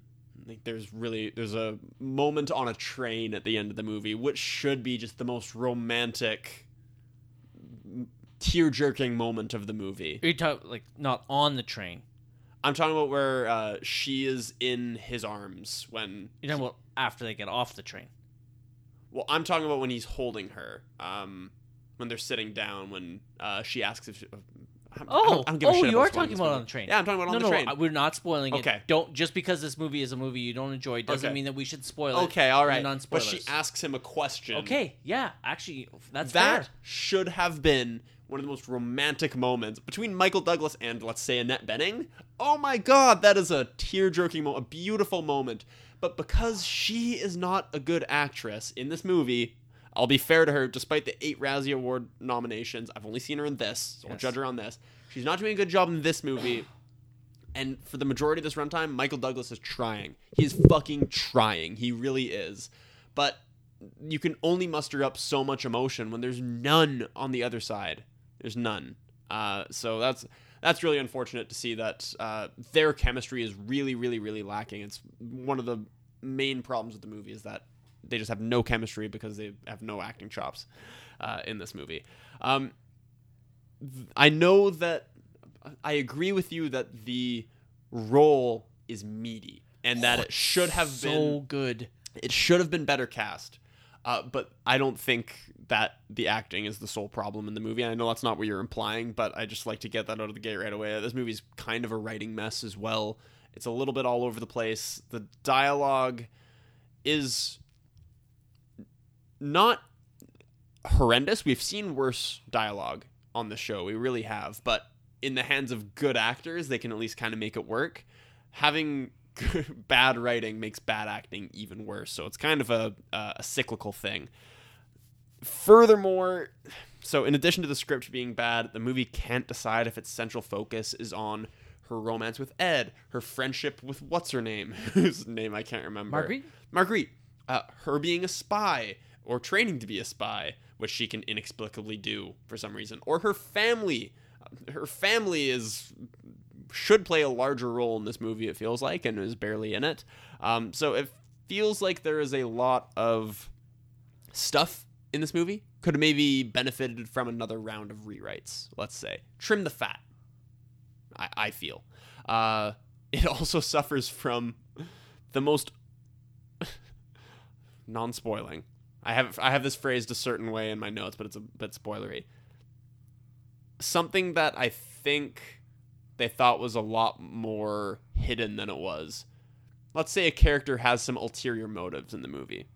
One of the minor characters has some has a has an ulterior motive in the in the movie. This is the most obvious thing of all time. Like, the way it is written into the movie is just it's just obvious from the very first scene with this character that this person is not to be trusted. Really? Interesting. Yeah, that's how I felt anyway. May, again, uh, like we were talking about with Jurassic World, when you're watching a movie you don't like, you're looking for these things to pick apart and like, oh, that's obviously stupid. Blah, blah, blah, I'm not trying to be like that, but I am kind of being like that. It's there was an aspect of the movie that was supposed to come as a huge surprise that just very much did not for me. Uh, and that was also a problem. Anyway, um, main problem with the movie, unfortunately, is Melanie Griffith's performance. Michael Douglas also not good, but not nearly as bad as we would be led to believe by the Razzie nomination. The script, unfortunately, has some problems with it, um, in particular the dialogue and some of the nonsensical nature of it.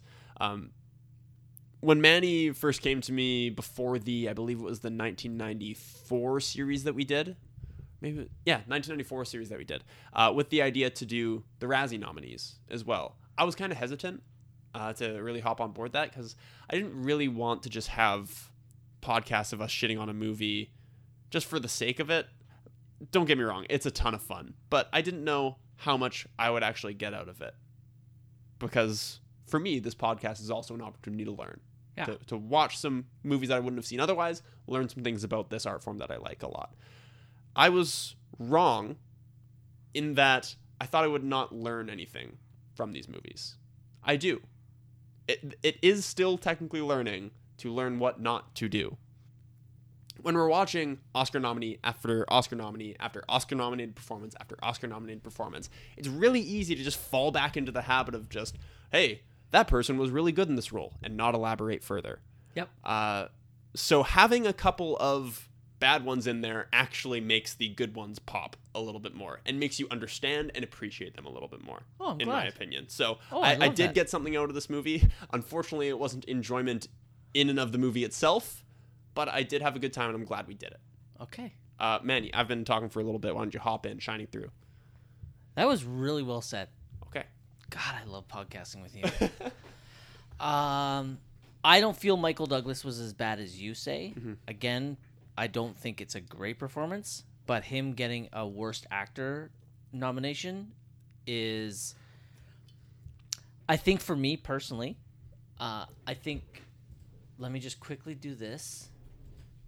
And I just need to do this and this and this. Okay. So I think for me, one of the reasons that I don't feel Michael Douglas is as bad as his nomination says he is, is because I've been watching a lot of movies from 1992. I think I've done 37 films so far. You're a fucking animal. Yeah, I'm having a re- I'm having a really good time revisiting these films, even though the films themselves have been really really bad. Mm-hmm. And I've watched some truly horrible films. Spoiler alert for the reveal at the end of this. I'm not even done yet, but I have four films that I've given a one star to. Four. And there was a movie I watched last week where that performance should have been Razzie nominated, and that was John Goodman as the Babe. Oh, right. It was not good. I Which would sucks because we like John Goodman. yes, I would 100% watch this movie again over the Babe. Now, being a baseball fan, it's a, a hard watching them fuck up. the greatest player of all time, so that's one of the reasons I didn't like it.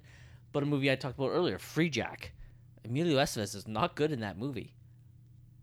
Michael Douglas is better in this than Emilio Estevez in Freejack. So, well, that would have been a supporting role, but Keanu Reeves in Dracula, there's another one that's not good. So, I don't feel that his performance. I, again, I don't. I'm not saying his performance is good. Uh, it's just not. I don't think it's bad. Melanie Griffith is flat out atrocious. This role, I I feel, is one that, in the right hands, and a little bit of help with the rest of the movie, could have garnered an Oscar nomination. This is a fantastic role for a woman. This is a woman in 1940s America, in the middle of the war, who is not afraid to stand up for herself, stands up to men, will not be pushed around, will not be used by men, who is strong willed, capable, and is willing to put her life at risk numerous times to do this job to both help her country, but at the same time try and save her family that is in Berlin. This is a role that people kill for. And the fact that Melanie Griffith got it and just butchers it is so bad. Like I said in my uh, prediction of what this movie is, as I reheard myself say that I thought it was Annette Bening, all I'm doing now is just picturing Annette Bening in this role, and I'm like, this movie would be so good with her in this role. That scene at the end, which we will get to, that scene, I agree. I should be crying in that scene, and I should be crying at what happens after they get off the train Hundred percent. like I was watching them. I'm like, this is the type of these are the kind of movie moments that you tell your friends about. Like this, that would have been so incredibly powerful and great, and instead you're just looking, watching at it, going, okay. So I agree. There are some writing problems. Uh, the movie's trying to bite off a little bit more than it can chew. Uh, you did mention that you'd want to trim some of the fat. What did you have in mind about, like, what would you want to cut out? The f- the hidden, the family aspect in Berlin, or Yeah, I'm not sure. I don't- um, I don't. I, it's entirely possible that trimming the fat isn't the right term, but it just feels like the movie has its climax kind of at the wrong part. I guess. Well, I guess technically the climax is is the train sequence. Um, to me, it as I was watching the movie, it felt like the climax was uh, the scene with the bath being run.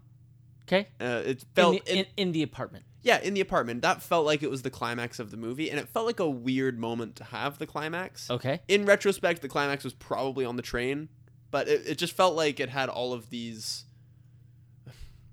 It's difficult to talk about in non spoilers, but I'll, I'll say this: the plot with uh, Liam Neeson doesn't get uh, wrapped up really in a satisfying way. okay, Um, so th- there's some there's some writing problem. It, trimming the fat might be the wrong term, but it Okay. felt like the it felt like there's a lot of stuff. There's a lot of balls in the air as far as the plot. tightened. Yeah, just tightened a little bit. Gotcha. Okay, We can have a movie where she where she has uh, a desire to help her country and a romance on the side and a family to assist in Berlin and this other family that she's nannying for. You know, we can have a movie with all that, but I, I felt like each of those plot points kind of suffered a little bit. The more that was added, the less attention was paid to each of them. Tightened. okay, okay. That that makes sense because Yeah. when you said trim the fat, I was like, I'm like, I don't know where you can cut. Mhm. Like, it's a shitty movie. You could probably cut two hours and twelve minutes of it, and you'd be better for it. Uh, okay. Um, so let's let's get into the film itself. Oh, Just please, sir. real quick, one more thing. Uh, Annette Bening, good cast, easy, easy pick, but like Meryl, because she actually speaks German as well. Meryl in this role, maybe a little too old already at that point. no, No, no, in '92. no. Maybe she'd be- not. She'd be fine. Trust me. Yeah, she she would be just fine. She could do it. Yeah, that's I mean dream casting because she could you could throw her in anything, but uh, Meryl because she speaks German. any woman that can portray a level of self confidence would have been a massive upgrade. And that's the problem with Melanie Griffith is that this woman is someone who is self assured and confident, and Melanie Griffith does not display that at all. I, I can't stress that enough. that is something that I thought but didn't know how to put into words. That is absolutely the problem with her performance. It lacks any sort of confidence. I mean, lacks a lot of things, but I think I I hate to say it. I think a part of the problem is her voice. I don't. Fi- her voice doesn't annoy me. it's just monotone. it's it's monotone and a little high pitched, so it doesn't come across as commanding, which is what this role needs. Yeah, it, at moments it really felt like she was just reading off a page. It really felt like she was just reading off the script for the first time. She was just sight reading it. Ugh, so bad because I, th- this this fucking story is incredibly interesting and intriguing.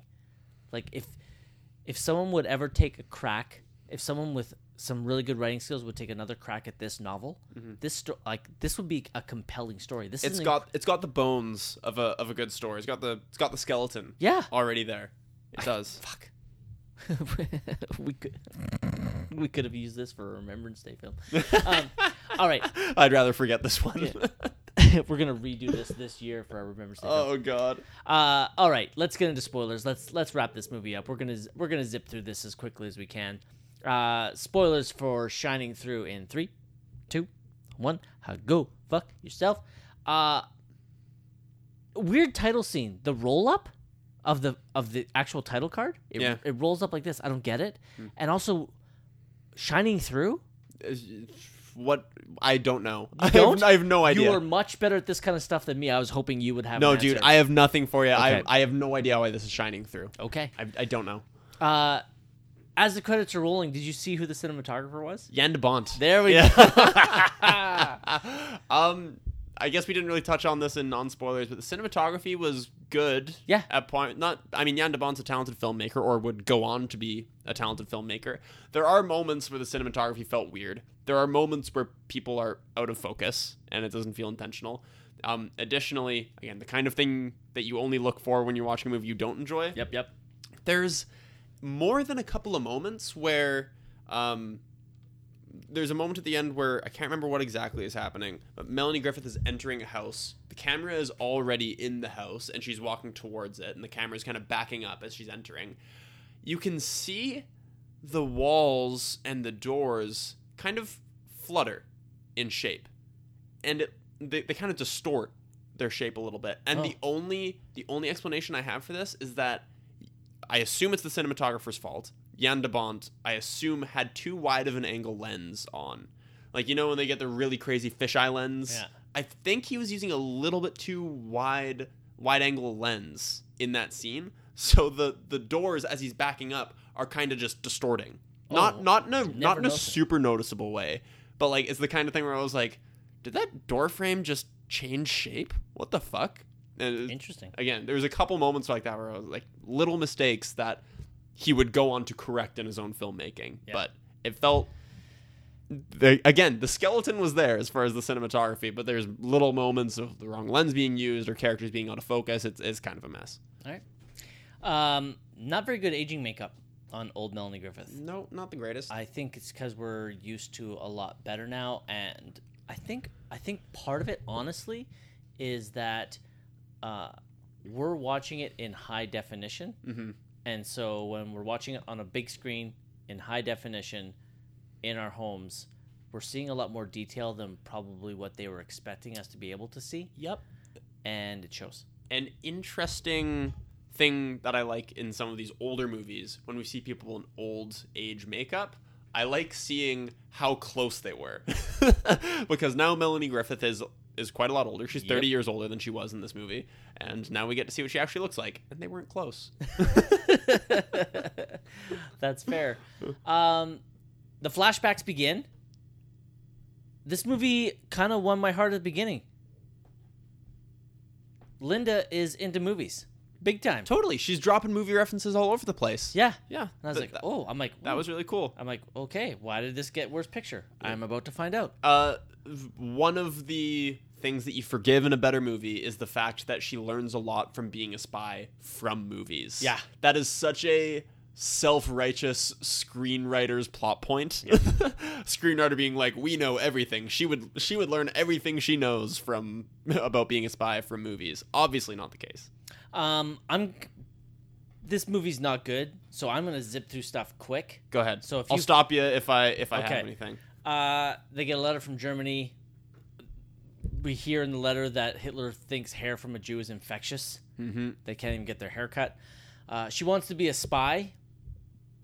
She watches um, Michael Douglas arrive and get these protesters to leave. I like how he just asks them to leave, and they're like, "Okay." No conflict. He's like, "You need to get out of here." And they're like, "Okay." Yeah. they're the most easygoing protesters ever.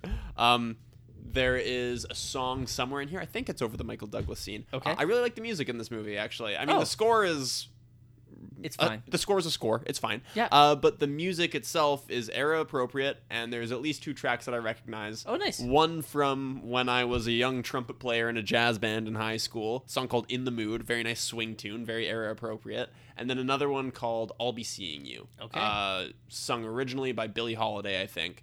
Um, their version of the movie is okay, but the original song I really like. All right, fucking music nerd, I know. fucking band geek. yeah, the soundtrack was really good, and the score was a score. Yeah, the score was it w- went neither way for me. Yeah. Uh she goes to interview, and I enjoyed I enjoyed this scene.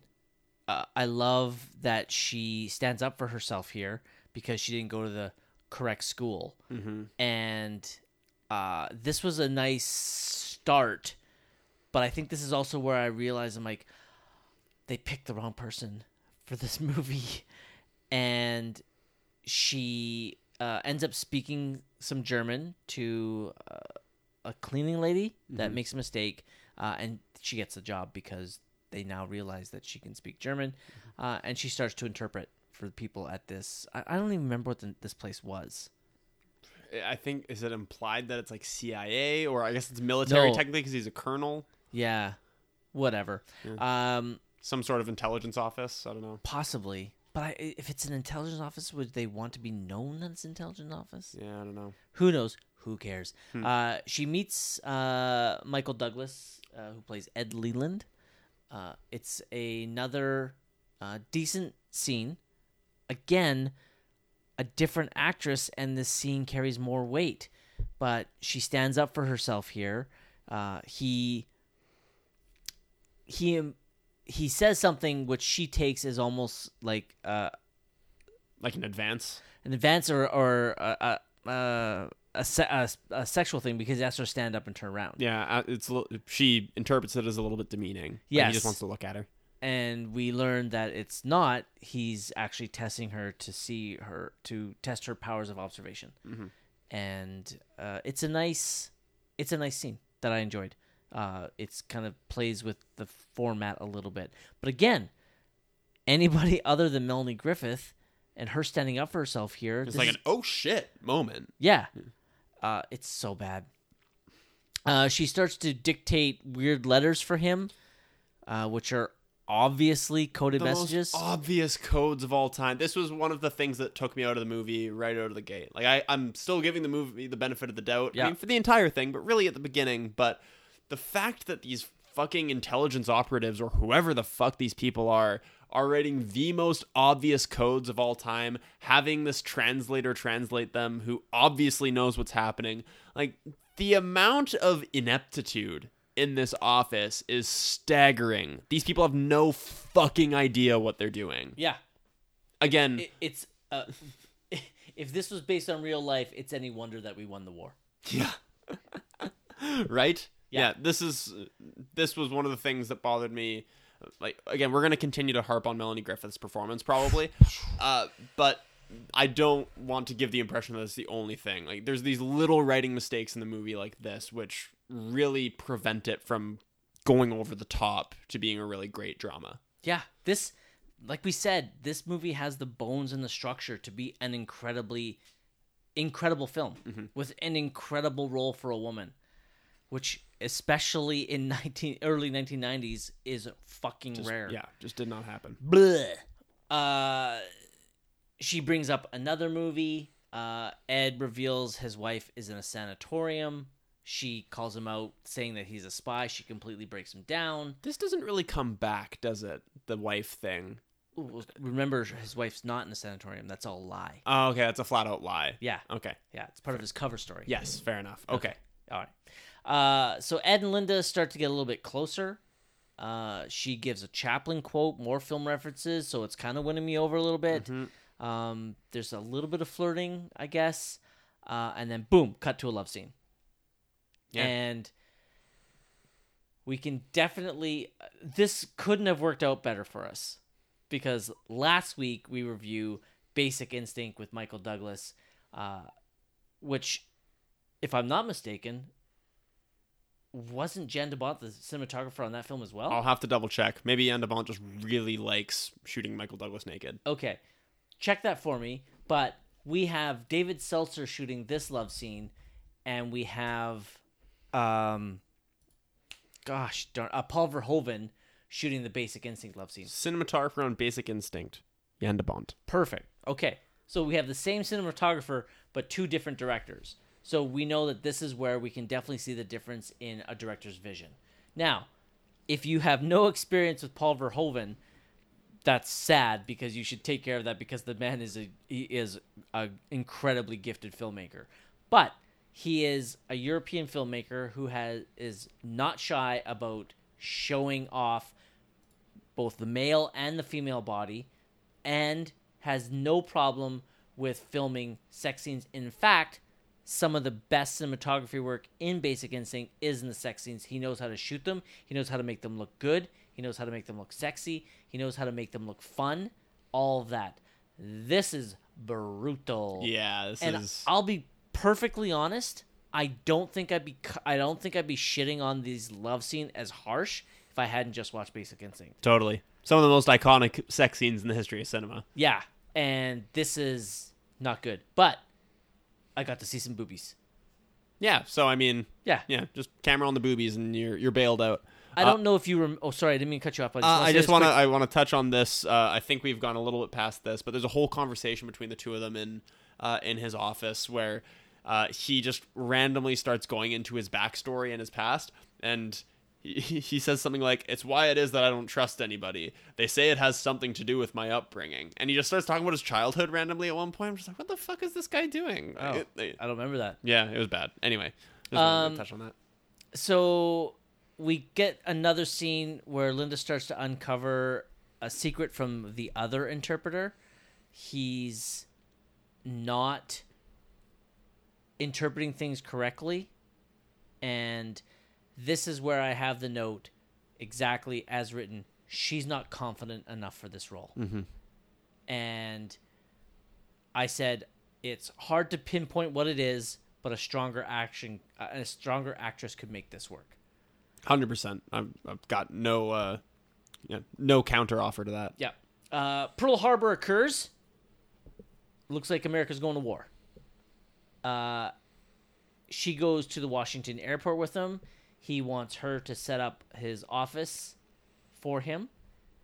And she gets stuck in the information center, like in the basement, um, sorting files and info on Germany. And she learns that he's referred to as soldier. This is just this is all so painful writing at this point. I thought this is what the movie was going to be. By the way, at this point, I was like, is this movie just her deciphering code and learning where this guy is for the entirety of the movie and keeping up with him and kind of stalking him via translated code?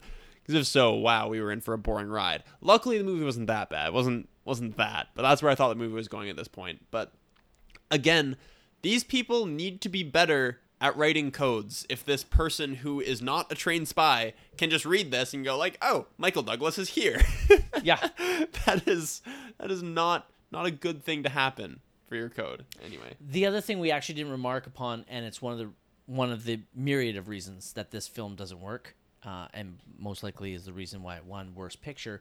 There is zero chemistry between Michael Douglas and Melanie Griffith, and I think again, I think it's even more pronounced because of what we watched last week, where the chemistry between Michael Douglas and Sharon Stone is red fucking hot. I just kind of attribute the lack of chemistry here to Melanie Griffith's performance, if I'm being honest. Okay. Like, Michael Douglas almost seems like he's trying to hide how angry he is at times. It's not like he's emotionless, he just seems frustrated in a couple of different scenes. He seems like he just knows that this movie is better than this performance and he just has nothing to work off of it's like he's talking to a brick wall at a, at a couple of different points in the movie you can you can really see him struggle with it a couple times but yeah he's he's certainly not uh not good himself Uh, okay, hold on. Can you? Uh, Uh, yeah, okay, so the following scene uh, is where they encounter each other at a ball. So he does come back to the country at one point uh, without a word to her. Um, this is where the song "I'll Be Seeing You" is being sung, and again, this is this is one that I really like. So I I'm already warm up warming up to this scene a little bit. Uh, there is a moment in the scene where we get a shot of the band all holding their instruments, and strangely, we don't see them playing it. We don't see any of them playing their instruments, which is really unfortunate. It's just a, a- one of the one of these small things that you notice. a shot of the band holding saxophones and trumpets and trombones, and not a single one of them brings it to their mouth to play until they're out of frame, and then you hear the horns. Oh, which yes. is, which is what happens. Uh, what you, you find what you were looking for? Okay, well, you talked about how Michael Douglas was angry. Yeah. So I was kind of wondering, I'm like, is he angry because he filmed this after Basic Instinct? But he filmed this before Basic Instinct. So I thought maybe he's angry. He's like, I can't believe I'm doing this piece of shit when I just had one of the fucking red hot fucking scripts and red hot fucking scenes or films in my life. But Yeah. he filmed Shining Through before Basic Instinct. Ah, that's too bad. I was kind of hoping that would work out. Um, at the USO dance, he she's longing for Ed, won't even dance with another guy, and he arrives with a woman on his arm, and she just stares. Now, oh, go ahead. I was gonna say this is forgiven very quickly. This is Okay, It is very quickly. This is the only scene where I think she's good. Mm-hmm. She's actually she plays that she's hurt really well in mm-hmm. the scene, and I think it's because yet again I think Melanie Griffith is not. She's not the strongest. She's not a strong actress, but she can play this end of the spectrum really well. She can play hurt and meek really well. Yeah, like low energy uh, th- things that require not a ton of uh, you know, range. I guess is her dialing it back. Yeah. there's not a lot to dial back. Yeah. Uh the late I don't know if you remember if you can remember the lady that Michael Douglas walks in with, but she remind she reminded me of Agent Carter. Oh, interesting. I don't remember her. Oh, I was like, "Oh, it's Agent Carter." But no. Uh he asks her to dance, she's all poopy. Uh they start to talk. He's so casual, she's so hurt. Um, she tries to call him out on his bullshit. He grabs her, and a soldier steps up. Uh, I don't think she wants to dance. Yeah, Good on that soldier, by the way. That, Yeah. that man's wearing an officer's uniform, and he steps in and says, "Excuse me, sir. I don't think she wants to dance." I know. I was like, wow. And I, I wrote down, would he actually do this considering that he's a ranking No, officer? I don't think he would. I mean, let's put it this way: few, Yeah. few would do this. So good on this. I, I, I mentally applauded this this soldier here. Um, he steps in. They they start to dance. He steps in and then threatens the soldier. It's good to have rank, I guess. Mm-hmm. Yeah, uh, don't try it, or I'll leave with your Adam's apple in my pocket. That's the line. They uh they start to dance and she starts to cry on him. Uh, and then it's just not really resolved. Th- this is never referenced again that she's angry at him. She just goes right back to work for him, Yep. and it's ridiculous. Uh, so if we want to trim some of the fat here, I guess maybe that's a lot of stuff here we could trim because now this next scene is it sets up what this movie's actually about. Uh, Ed shows that his spy was killed, and they need a replacement.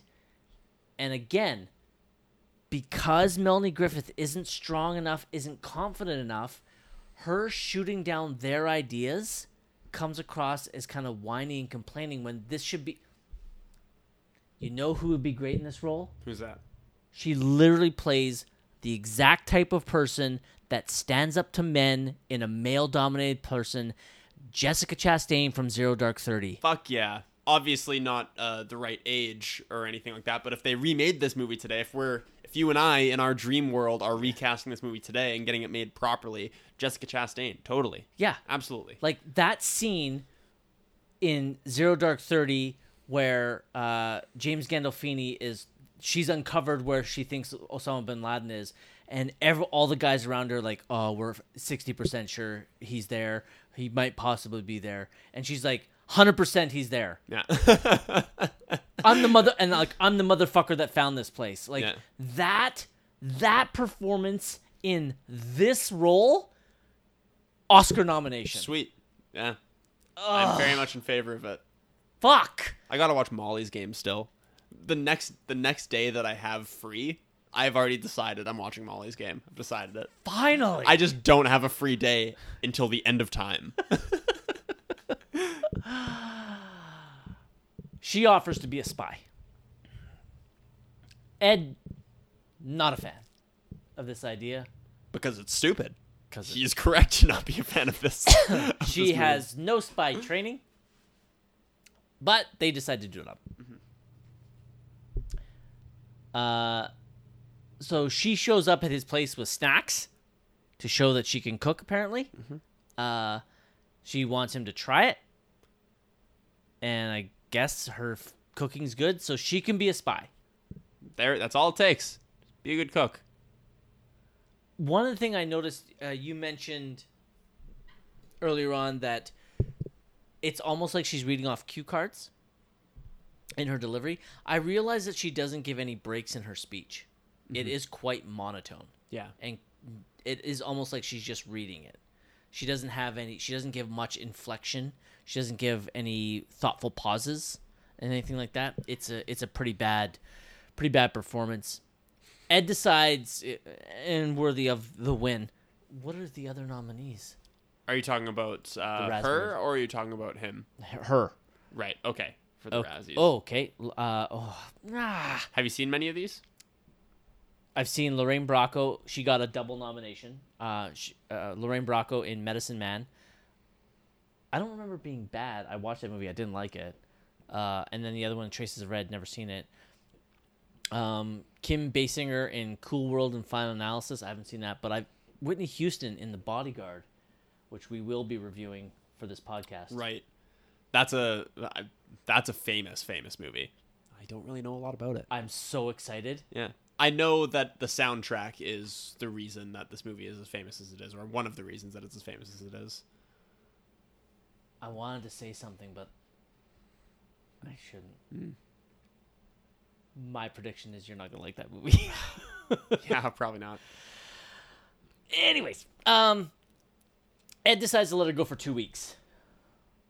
That's definitely enough time to infiltrate a higher echelon uh, German officer and for her to ingratiate herself to get enough trust to find the information that she needs. And apparently, it's not enough time to learn how to cook a dove. No. so uh, she gets a super secret purse. Yes, she does. Yep. Um, Ed comes along and passes her off to uh, Sunflower.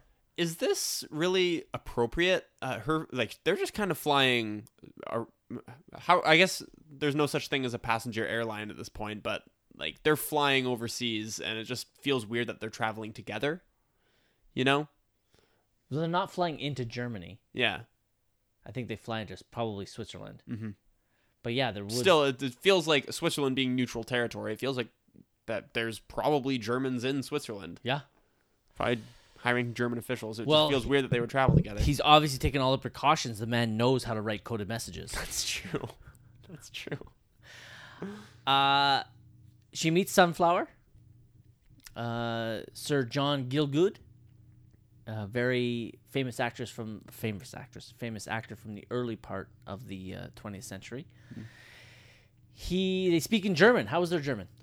Uh, not good. It's Okay. very noticeable here. And you know what? Smart decision by the movie. Credit where credit's due. Yep. Smart thing by the movie. As she's speaking in her atrocious German, where she has the exact same inflection as she does in English, she's just Melanie Griffith reading, having that same cue card reading tone, Yep. um, and pronouncing most words correctly. Uh, we get a cut to her speaking German to herself as an older person uh, in the interview. Yes. And per- and the interviewer go, "Uh, "Excuse me, uh, you're speaking German right now." And she's like, "Well, yeah, I remember it in German. It happened in German." He said, "Well, remember it in English." And then we cut back and it's in English. I gave a I gave I tipped my imaginary cap at that point. I'm like, okay, smart decision. Like it's kind of I've never seen this movie, but it reminds me of your description of the Hunt for Red October Yes. how it's like, hey, just pretend this is all in Russian. Obviously, it would be all in Russian, but it's actually going to be in English for your purposes. Same thing here. It's in German, but we're not going to see it in German because that's no fun. Yep. We- We're all going to watch it in English here. Yep. Uh, we forgot to mention, not that it matters, that this movie has a uh, narrative hook. Her doing the interview. Yes, off, off the top of the yeah, off the top Yeah, of the movie. she's doing an interview on the BBC, recanting this story to them. Talking about her getting railed by her boss in Yeah. the CIA or whatever this Yeah. was. You think she gave all the details of that? Which we find out later that her sons are in the audience. Yeah. So that must have been fun. I got fucked so hard by Ed in his uh, in his bachelor pad with a fire uh, burning by. Then we got a little too tired doing that, so then we had to switch positions, and I put my leg up. No. Yeah. I imagine that's probably what was going on. Yeah. Uh, so they arrive in Berlin. Uh, they get off the train. She sees the wounded German soldiers, and what I liked here is that she knows that this is the enemy, but even seeing kind of like the human face of war, even seeing these German soldiers, you can see that she's a little like she's uncomfortable. Like even seeing the enemy suffer still hurts, which a lo- which is a nice touch. It actually gives her some humanity. Yeah, a little bit of empathy. Yeah. Uh, they go to Sunflower's place and he locks her in his basement. Yeah. I, I'm unsure as to why. I just kind of yeah, uh, that, that's interesting because she is going to be prominent in the society. Like the goal is for her to mingle with a lot of these other Germans. So at first I took this as like him hiding her being an American, but uh, but if the point is that she's going to be out and about talking to people, what's the point of hiding her? I don't know. I, I can like I can understand I can understand the hiding. Fine, you want to hide her until you ingratiate her into that household. Mm-hmm. Fine, but why lock her in? She's she's I don't know. I guess well, who knows? Like maybe he's been burned in the past by somebody that Ed or one of the other agencies. Maybe he's just being over careful. Yeah, it's fine. Fine, whatever. I- I've talked myself into it. It's fine. Um, Marguerite arrives, which was an actress that I recognized, but I couldn't figure out from. And it wasn't until mere moments ago when I looked up on IMDb. IMDb. She has a small role uh, in a movie starring an actor that you and I both love, but also an actor you and I think is an all round good guy. Mel Gibson. Oh The- boy, The, movie is The Patriots, co-starring Heath Ledger. never seen it. Uh worth checking out. Okay. A, a, a very entertaining action ep, uh, uh, historical action film.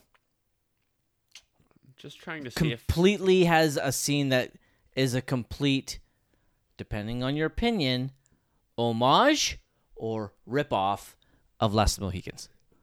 I don't think I know her from anything. I'm going through. her- She's not. She doesn't have a lot to her. Like I, I only. I was like, I recognize this actress, and so I looked it up, and I'm like, oh, she's the, uh, she's the aunt or the sister in The Patriot.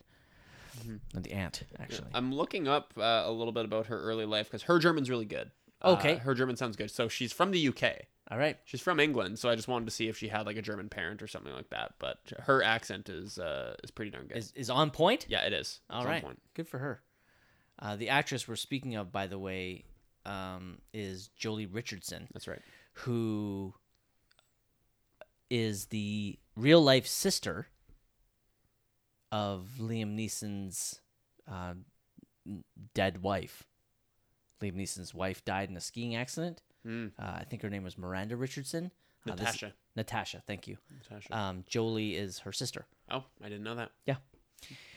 Uh, Marguerite von Eberstein. Did I say that right? It's pretty good. Close enough. Well, I'm Did trying I have- find that, did trying I- to find the spelling. Did I have a Did I have a, a gutter accent? it was pretty good. Uh, yeah, no, it was it was for a Canadian, not too bad. Okay, thank I you. I would say the uh, the e at the beginning of the last name Okay. will be pronounced a. A. Okay. Aberstein. Eberstein. There you go. Thanks, buddy. Yeah. uh, so Marguerite arrives. Uh, they talk movies, uh, and they go to talk to the courier, uh, the fishmonger, and this scene is meant to be tense. This scene should be edge of your seat, and it is not even close. no. And Her fucking up the code is like this is this is the greatest mind that America could muster to do this job. Her not even being able to remember is cod is fresh cod in season. She she's practicing it as she's walking over there. Is cod in fresh season? Is cod in fresh season? And or is fresh cod in season? Is Yeah. fresh cod in season? And then she says, "Is cod in fresh season?" Is what she says. Yeah. and she fucks it up immediately. This is the greatest mind that we could surmise. Um, the I I always thought I think that this is the SS that arrive. They're officers, so it's not the Gestapo because the Gestapo is like the secret police. So Yeah, they're they're, they're not in uniform. Yeah, They're Gestapo like would be wearing plain clothes. yeah, I Uh, assume. I think it's. I think you're right. I think this is the SS. Uh, and an officer asks for her papers, uh, and her spy purse opens. Why? Oh, and she gets away with it. Mhm. Dumb. This Oh. should be. They are actively looking for people like her.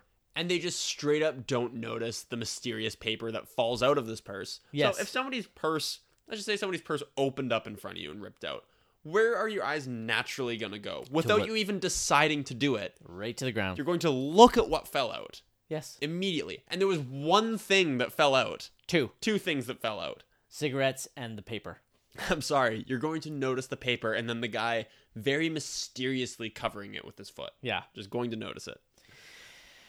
Whatever. Um, Yeah. Non spoiler section, I said that there was a character with ulterior motives that was just the most obvious thing ever. Marguerite. Yeah, the actual phrasing that I said in there was the most obvious, secretly evil character of all time.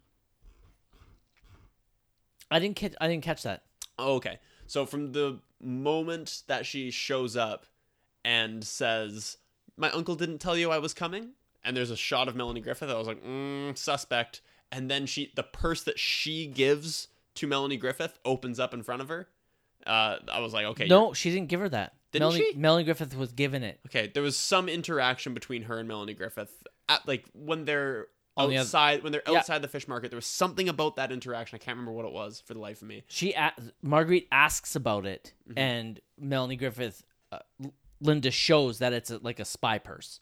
Right. Yeah, Okay. she got it from the CIA. I just felt like Melanie Griffith's character, or Linda Voss, the character of Linda, is for a spy, a little too trusting of this person that she just met. Oh, she's also not a spy. She's only a spy because she convinced them to be a spy. She it's, she had no spy training. Mm-hmm. So I get I I I'm why am I defending? All I'm saying is, from a screenwriting perspective, it seems like the screenwriter is trying to bend over backwards to have our protagonist give this person information. This person is asking, What's this purse for? What's the message that you're passing along? Who you meet at every point in this movie, she's constantly being given information by Linda. And it just felt like, in combination with her phrasing earlier, I don't know, something about this character just led me to believe that this uh, this person was evil. I didn't pick up on the twist of this until the apartment scene. This this interaction because uh, Linda in the present time says how well they got along and all that, Yeah. and so it just led me to believe I'm like okay, Marg. And then she says uh, she says something. Uh, the interviewer asks something about you know where Marguerite now is, or like is everything okay? And it's it's implied that Marguerite definitely doesn't make it out. I'm like, okay, so something happens to Marguerite. I never took it that Marguerite is going to betray her. I always thought that Marguerite, the way it was framed and the way uh, Melanie Griffith reacts, I was anticipating Marguerite to sacrifice herself for her. Oh, okay. Interest. Uh, it's funny. Uh, it, again, this could just be a matter of this movie being bad, so me trying to look for specific things like Yeah. this. But it seemed like the movie was bending over backwards to set that expectation.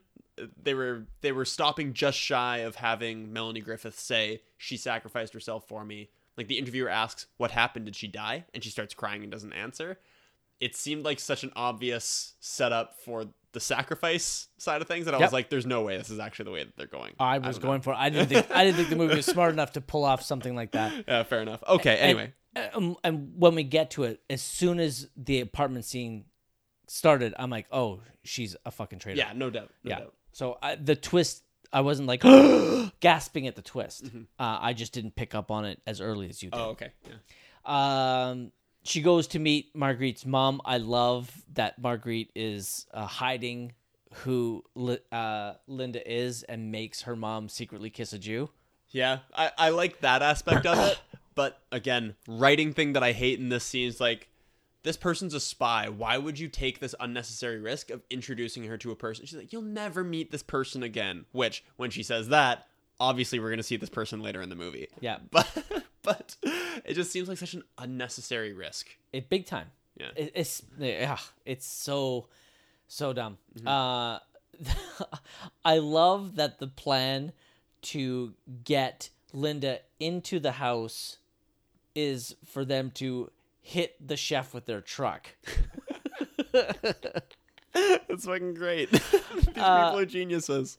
They she has implied that she would be able to cook for a large party, uh, and when she is made to, she fails miserably. Uh, a little attempted humor here, as it's supposed to be a cold cucumber soup and it's a warm soup, and they she doesn't cook the doves, so they're gonna be cold doves or ducks. I can't remember what it is. Yeah, my the translation that I watched uh, said doves for some reason. What, was it ducks on yours? It was. It, I I swear it was doves, but I swear they say ducks later. Oh, okay. Who knows? Doves. Anyway, I didn't know you ate doves. no, yeah, I mean you don't really, but Okay. maybe they did back then. I have no idea. Uh, this did get a laugh out of me when she says, "The doves we serve cold." That did get a laugh out of me, but I don't think because the delivery was good or anything like that. It was just so obviously absurd. Again, this person is a spy trying to be incognito, trying to pass for a German, and she she's serving these people raw bird. Yeah. Uncooked bird. What the fuck is this movie where she is able to get away with this after this and Liam Neeson will trust her after this? What the fuck? Yeah. Well, there is a scene where they set that up. So she sucks at this. She is obviously never served. She spills soup all over Liam Neeson, Mm-hmm. which is so funny. He looks so young. And this is only a year before Schindler's List Yes! and he looks significantly younger. Yes. It's crazy. It's insane. Uh so the doves aren't cooked. She's fired by this German officer, but then Franz picks her up as she's walking and she sees his secret plan sticking out of his briefcase conveniently. Uh his wife died and he needs a nanny.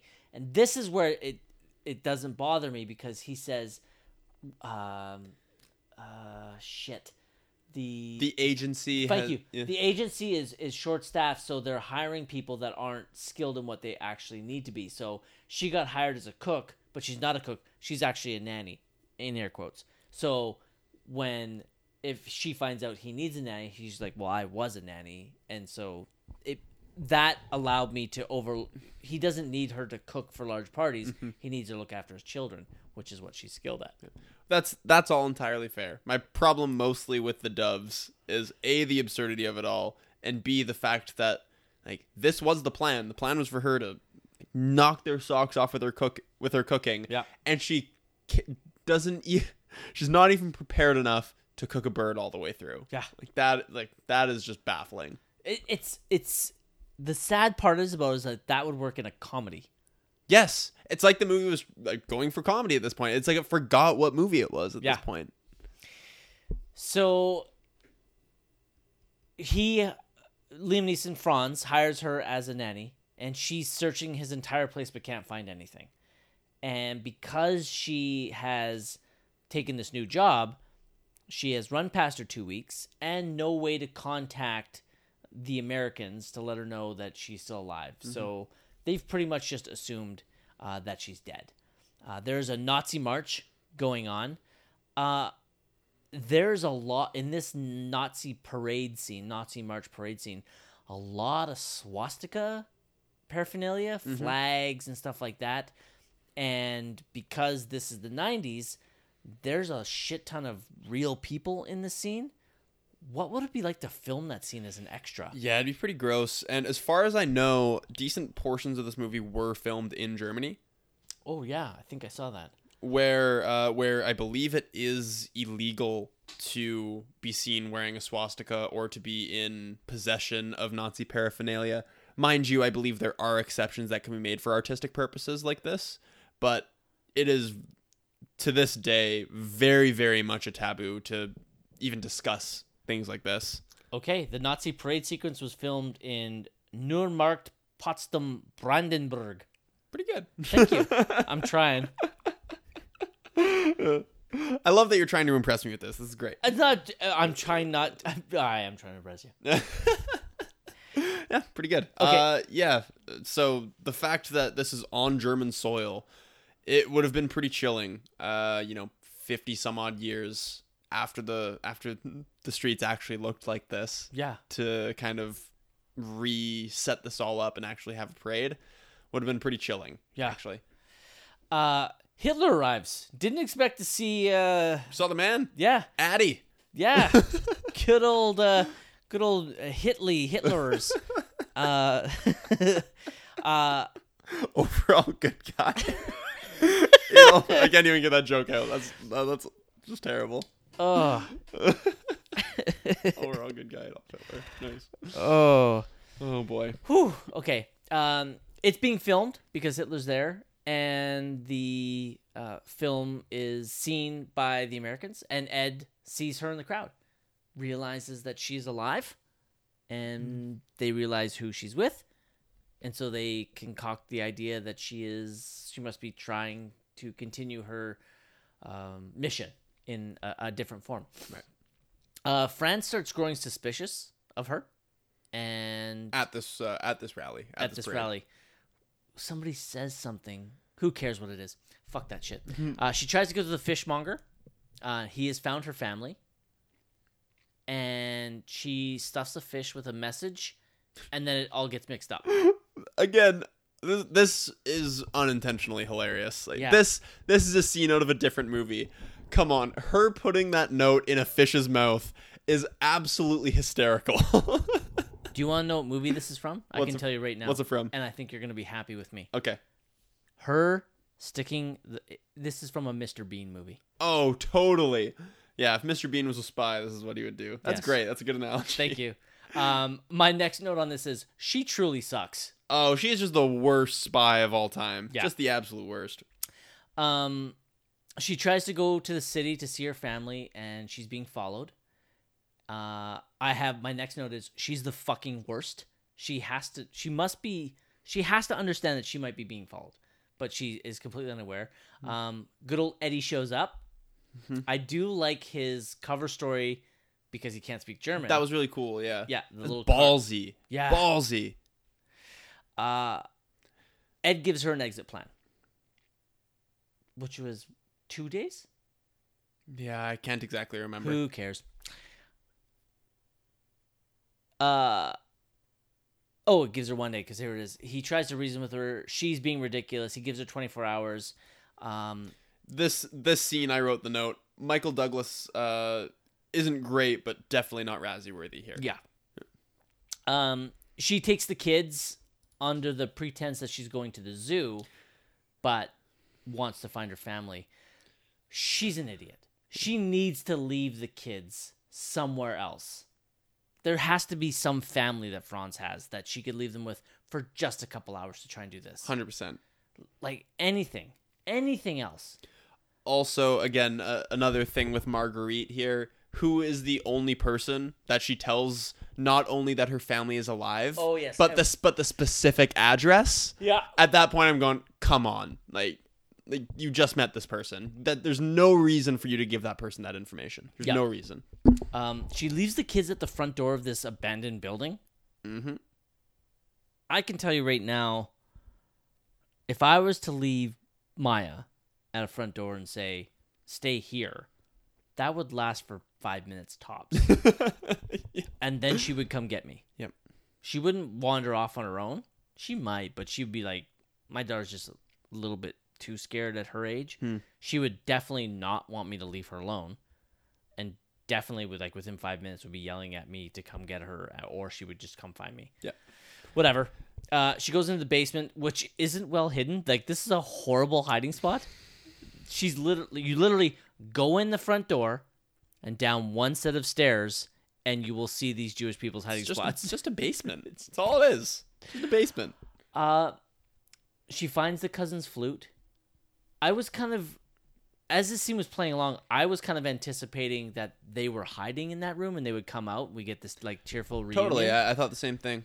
Um, Yeah, because finding a flute in and of itself is not really that sad. Like what she finds, like a, a flute is se- you separate it into I believe three pieces. A flute can be like pulled apart into three different pieces. yeah, she So found she- one. She finds one piece. Yeah, so she finds the head joint of the flute. In my mind, that is it's not sad in and of itself. Like it just doesn't indicate anything. Like she sobs over this. Like she doesn't these people might still be in hiding. Like it doesn't indicate anything. Right? It's not like broken or busted or anything. It's just a piece of a flute. yeah. I don't but know. But she automatically maybe because they're not there Maybe. It, that, like where like where else could they be Yeah. I honestly thought they were hiding in there somewhere. Me too. 100%. That's the thing. She barely looks around. She just goes right to this piece of a flute and starts crying. Yep. Just weird, weird Uh, choice. The air raid sirens go off. Bombs drop, and that building explosion was really well done. Looks really cool. Yeah. Um, what bothered me, like, it's not really the biggest deal in the world because it's all in camera and it's real and it's really cool. But there's a cut like almost instantly from it. Like this is probably your big budget moment of the movie. Yeah, Let the camera roll. yeah, Let it just sit on the on the exploding building. Yeah. It's just objectively interesting and the fact that they cut away from it too soon kind of bugged me because it's the coolest shot of the movie. It's Big- so cool. big time. Yeah. Uh, a zebra's running around. Okay. Weird. Does one of the kids say, "Look, the zoo"? Yeah, Do I have that note right? you do. And it's one zebra. Yep. That's not a zoo. No. That is that is one zebra. Um, they return home. The kids are scared, and the son reveals that there is a secret room in the basement. She realizes why she's been unable to find any information because it's inside this secret room. So she's got one hour to get into that room and to the train station. And I'm already like, okay, the time the, the timeline is this. I'm calling bullshit. Yeah. I'm calling bullshit on this one. She goes down to the basement, and she can't find it. But then she sees the windows. One's got two panes, one has one pane of glass. Mhm. She's like, oh, they built an extra room. The key's above the doorway. Doesn't bother me because he would want the key to be easily accessible, Sure. right? And The room's already hidden. the so- room's already hidden, and it's actually hidden quite well. Like when she went down to the room, I'm like, okay, I, I don't see anything, so it has to be a secret one, Mhm. right? And the doorway's hidden behind that cabinet. The only problem with this is for me is this: is that you can see that the cabinet is heavy. She has to drag it to open it, and then there's a lock on the, th- and that's going to come into play when she gets out of this room later. Mhm. I was like, how does she do this without him hearing one floor above? Right. Whatever. Um, she gets out of her secret camera. Um, she breaks into the room. Uh, Franz wakes up, heads downstairs. This is supposed to be super tense. I was kind of waiting for myself to get tense. It's always that because he stops when he hears something and stuff like that. In the hands of a better director, this would have been a very thrilling moment. And I just found myself waiting to be thrilled. I'm like, I was on the edge of my seat, waiting to be on the edge of my seat. I understand what you're saying. Yeah, yeah, I'm like, I'm like, please, I'm like, even an adequate director can get me excited for this scene, Mhm. and it just didn't happen. Uh, the only note I have on that scene is that uh, Qui Gon senses she's in the basement. He just kind of knows upstairs. he uses the Force. He senses a disturbance. Um, he finds her outside. Um, he thinks she works for the Gestapo. Yeah, which I, I found believable. Like I didn't really have a problem with this scene in particular. And he's like, "You're like I know that you're watching me. You're from the Gestapo, and you want to make sure that I haven't haven't lost the thread. That Yeah. I'm still with the cause." I'm like, Yeah. "Oh, okay, cool." Yeah, I, I and what a what a great cover for her. yeah, totally. Yeah. Uh, so she he wants to take her to the opera, and that's where we see Marguerite's mom. What a what a twist! What a shock! He Oh, okay. Oh. Hold, I'm just something occurring to me yeah yeah to play devil's advocate here. yeah The poor decision to have to introduce uh, this spy to your mother actually makes sense if Marguerite is trying to get her found out. If she's playing for the other side, true. because she knows that this famous woman is going to be at a number of public events where this woman may find herself. True. Yeah. So it actually works. Okay. I, I rescind that one particular piece of criticism. Uh, she tries to run, and then runs right into Marguerite's mom, Mhm. right in front of uh, Franz, who maintains his cool quite well. Uh, they return home, and then Franz goes and gets his gun. Yeah, he knows what's up. She runs. Now, if I'm not mistaken, the problem I have with this is she sees him get his gun. She runs into her room and then packs. Yeah. So what's he doing up there? Yeah. He hyping himself up, Yeah. loading the gun slowly. Um, she goes to Sunflower. He tells her to basically fuck off. By the way, uh, that shot of Liam Neeson loading his gun. Last time we see him in the movie, I believe. Yeah. Unless we see him after he comes. Does he come out of his house after her? Nope. No, yeah, this is the last time we see him, and this this is one of the writing, one of the major writing things that bothered me, where not fat trimming, tightening, Yep. tightening. Like, what happens to this person? What what happens with this family? Yep. Are they scarred irreparably for life? Is Liam Neeson captured after the war? Like, what what happens? Yeah. He well he was harboring a spy. Yeah, So he's probably not gonna. give me some fucking closure on this. Yep.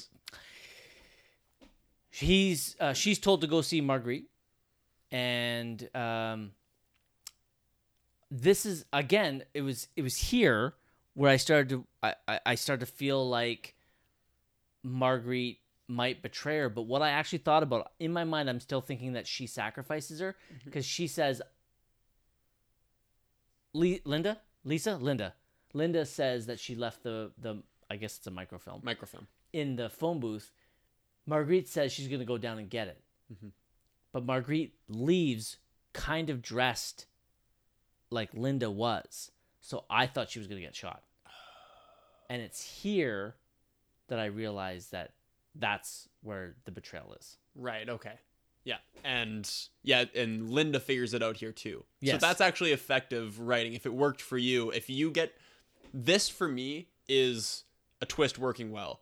The audience figuring it out simultaneously with the with the protagonist. Yep, and that's, that- that's it working. Well. And it and that's what it did for me. Yeah. I I didn't see I didn't see the betrayal coming until this moment. good. Okay. Good. Um, this is where Linda sees the men's clothes. The obviously an officer, uh, and then she sees uh, pics of Marguerite with an officer, uh, and Marguerite has obviously betrayed her. She pulls a gun. There's a little cat and mouse uh, in this in the in the apartment scene here. Yeah, Uh, my Again- notes in the scene refer to it as the climax of the movie. Oh. so I little did I know there was this whole other scene coming here. But yeah, Yes. at this point, I was like, weird decision to have the climax just be her wandering around an apartment with scissors with all this stuff going on. But uh, we'll, Yeah. we'll still have all that to come. I think it felt like the climax because it was the big reveal. Totally. Anyway, go ahead. Um, again, I'm waiting for the filmmaker to build the tension in the scene to get me nervous and excited, and it doesn't come. This should be an exciting and thrilling and a hold your breath moment. This should be like a quiet place moment, Mhm. and it's it doesn't even approach that. Yeah. and it's so sad because again, like we've said numerous times, this film has the structure to be something really fucking good. Yeah, it's got This- pieces. This film, this film should be remade. Yeah, we should we should campaign for that. Yeah. Um, uh, I find it hilarious. So she gets she gets shot. shocked me. I didn't. Yeah. I Like, didn't oh see it. shit! Like she actually takes a couple of bullets. Yeah, and I'm like two bullets. two. Two bullets. One in- for in sure. the head. Yeah. Um. So she's laying there on the ground. Marguerite just kind of gets on top of her, and she does nothing. Linda is allowed to just lay there, gripping these scissors menacingly. She does nothing to disarm her. Marguerite just lets her hold on to these scissors, which she was obviously grabbing as a weapon, and obviously is continuing to grab as a weapon. Yep. It just doesn't do anything to disarm her at all. It just gets it right up in there, cozy and close. The only place where a wounded person can actually get you with a pair of scissors. Yep. Stabs her, then shoots her. Gets the microfilm, and here come the Gestapo. Again, my heart should be racing. How is she going to get out of this? Where is she going to go? She set up that she looked down over the balcony and saw that there's a fountain. Okay, so they set up she's going to jump out there. Perfect. They set it up perfectly. Mm-hmm. The shitty thing is, is that she's hiding in the laundry chute and her fingers are outside, bloody, hanging on. I'm sorry. Even if you're not really looking for them, they're far too apparent. And she doesn't even need to be hanging on to them outside. She could easily have put her hand inside and just sat there quietly bled to death. But yeah, weird directorial choice. uh, she falls into the laundry chute. Uh, Ed and Sunflower arrive, and she somehow hasn't bled to death. Uh, they make their way to the train. I said here the station would be so guarded, but then they, as soon as I wrote that down, they do show that there is some um, officers there. But I think the present there needed to be more and more kind of ID checks because the Gestapo and them know that there is a enemy spy on the loose that has killed someone that they're aware of that is helping them that has flushed out a traitor or a spy. Yeah. So there should be a massive military and police presence at best way to get out of the city.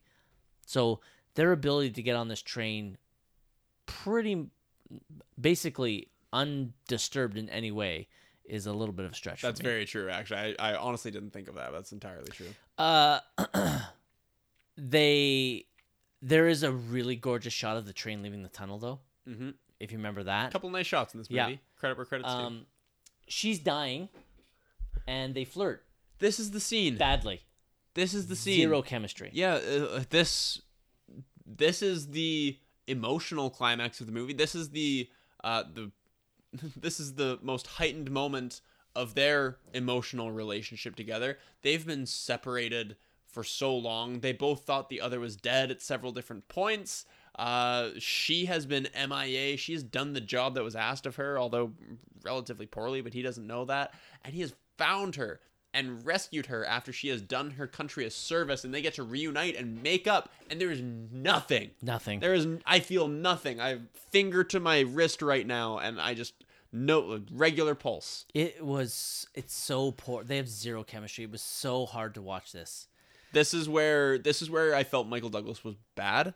Oh, that's fair. And again, I would like to emphasize that it's more, it's less him being bad and just them being bad. He is so wooden. His delivery of a line like, uh, uh, I think she said, I think he says, "I don't want to lose you. I want to be with you always." And he he he takes on Melanie Griffith's tone of voice because he just does. He just is. It feels like he's just reading it, and it's really sad. This is this is his worst scene in the movie, but mostly because it's their worst scene in the movie. They get to the border and they have to go through a German security check before they can get into Switzerland. And he's carrying her. They go inside the building and his papers are no longer valid. And I was like, how is he going to get out of this carrying her, who we know she survives because she's the one telling the story? He stabs and shoots his way out. I kind of liked it. Uh, the ball kick, Oh, good, great for a laugh. that was Oh, wow. a hearty chuckle, sir. Yeah. and this is the scene where if this movie had been much better made by a competent director and we have some amazing chemistry built up by that scene that we had just left that was horribly bad but would have been great if the writing and the acting performances were great him trying to get to that border and being shot would have left me in tears Yeah, man.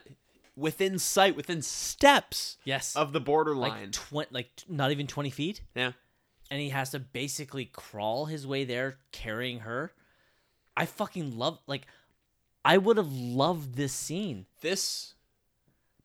I, I haven't seen the movie I'm about to compare this to, but I Okay. think it's an apt analogy because you have seen this movie. You can tell me this is the scene from Platoon. Oh, not quite, but I It's not. I can understand the reference Okay, trying to get. yeah. Oh god. that scene in Platoon is so good. Oh fuck, I love that movie. I'm Yeah. watching that. I got to watch that movie. Okay. Oh, I understand it's not quite that. Okay. But I understand I I to, know to me, my understanding of both of those scenes is that there is just a. I mean, it's basically them racing towards a checkpoint and failing to make it there, and it's ah, cruel irony. I'm within sight of it. I'm so close, but so far. I won't spoil what that Sure. is. Okay. But I, I, it's a, that's a, a, a based on your visual knowledge of that film with no reference to what it actually Yeah, is I. I have no outside context for that scene, really. yeah, I can understand why you would think that. Okay. Not, not the case. Right. Not. Oh my god. Fuck! I can't wait. Oh. we're not. Mm, we're like literally over a decade away from being able to review that movie. What year is Platoon? Eighty six. Yeah, we could just do it. unless we decide to do the 80s instead of the aughts but i don't that's a big discussion that's still a ways away okay um she knew to hide the microfilm in her glove i like this is actually smart Mhm. she talks about it yeah, a uh, a doctor would remove it, but Yeah. a soldier would overlook it. yes Yep. Smart. Um, Because she, she- saw because she's out in the movie. Yeah. uh, and then we find out Ed's alive. yeah. I mean, does he need to be? I don't know. You know what? Because I don't like this movie, sure, he can be alive. If this movie was well made, I would have preferred him to die because that would have been so incredibly awesome and tragic. Yeah, that's the thing. It's a whole. The, this kind of ending just wants to have its cake and eat it too. Yeah. It wants to be a tragedy and have the big dramatic uh, shot in the back moment. Uh, but it also wants to have him live and have them live happily ever after in a Hollywood ending. It's frustrating. Also, this interview is introduced at the beginning. I'm going to scroll up here. Yeah. See what it's introduced. Uh, the series is on BBC and it's called Hitler's Germany. That's what it's called. Okay. Why isn't Ed in this interview? It's a very interesting story. And he's been in Germany several times as an American. Well, my understand this is my understanding. This is my take on it because this is this is just one interview in an entire series. Yes. It's not it's not her story. Mm-hmm. Her story is part of the whole thing. I'm under the assumption that Ed gets interviewed later. That's okay. That's fine. I'm also just remembering right now actually there I don't have this written down on my notes so I don't Yes. know this for sure. I'm it this segment of Hitler's Germany may be called Women in the War. Okay. It might be. I can't remember. All right. yeah. Oh, I think they do say that at the beginning. I think they do. Okay. In my head they do. So All right. maybe I'll, I'll rescind that as well. Cool. That's the movie. The only note that I didn't say, which I didn't really fit in anywhere, but is worth at least acknowledging, small character design flaw. Having somebody named Friedrich and somebody named Dietrich gets a little confusing, Okay.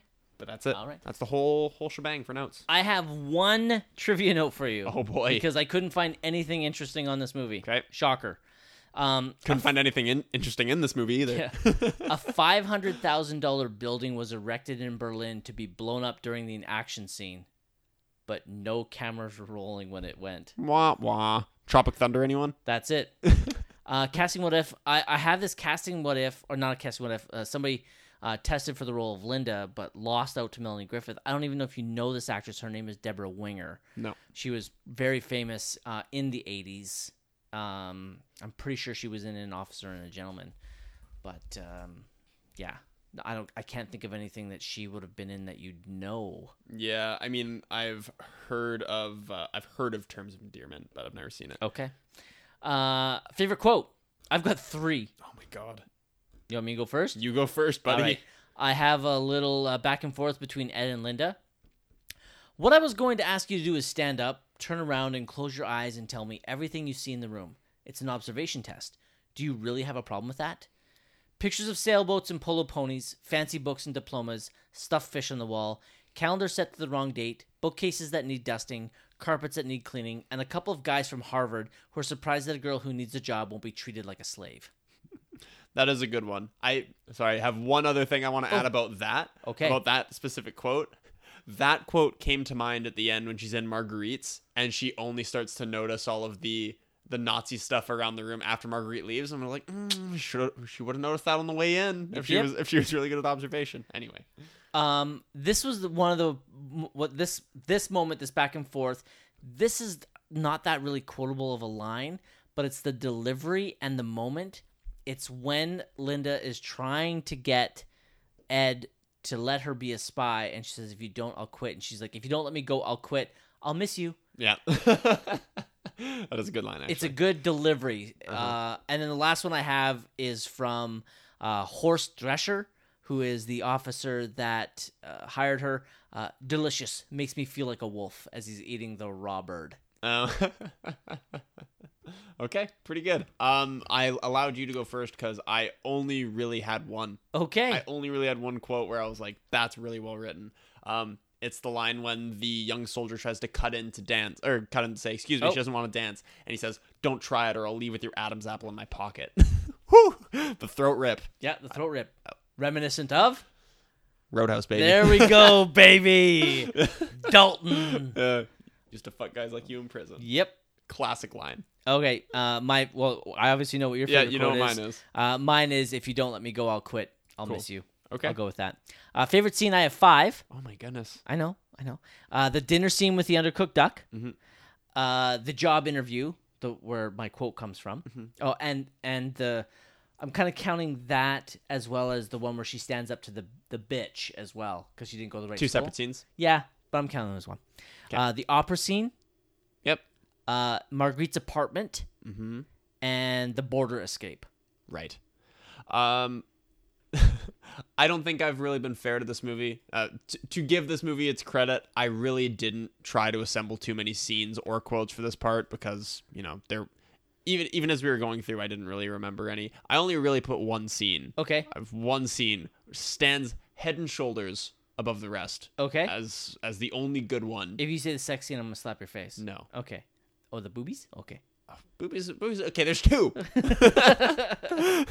no, there's only one. Okay. and it's Michael Douglas kicking the German guard in the nuts. That is far and away, and I'm not even I'm not even kidding. That is far and away the most fun I had with this movie was that particular moment. And Okay. it's not even close. All right. Well, my favorite scene is actually that whole border escape. Okay, that's Uh, fine. Inside there and him carrying her and getting shot at uh, Yeah. was the closest I felt to a, a good part of this movie. okay, I'm gonna put in brackets at the end border escape Okay. because it, because it is that, but really the the the nut shot is just a, a thing of beauty. Okay.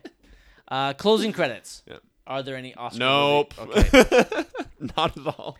Are any aspects of this film award worthy? Um, no. Uh, I don't think it did anything well enough overall. There were glimmers. There, there were a couple good things shining through, Manny. Oh, you fucker!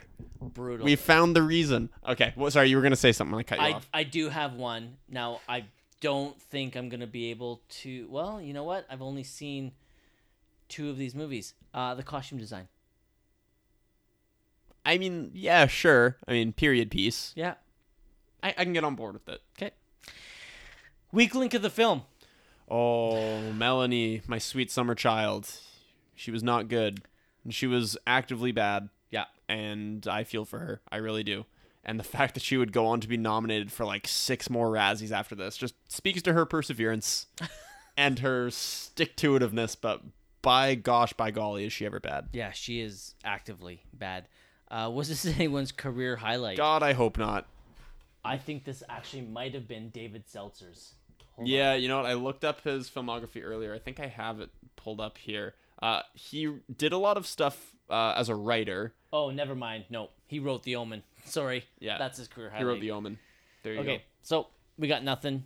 Uh, will this make anyone's highlight reel? Oh God, no. Nope. Nope. Mm-mm. Hardest question. MVP of the film. I you, you first. I can't think of anything. Joely Richardson as Marguerite. Is good. Is good. Absolutely. Um the soundtrack. The music. There you go. Oh, music music's pretty good in this one, man. There you go. I like it.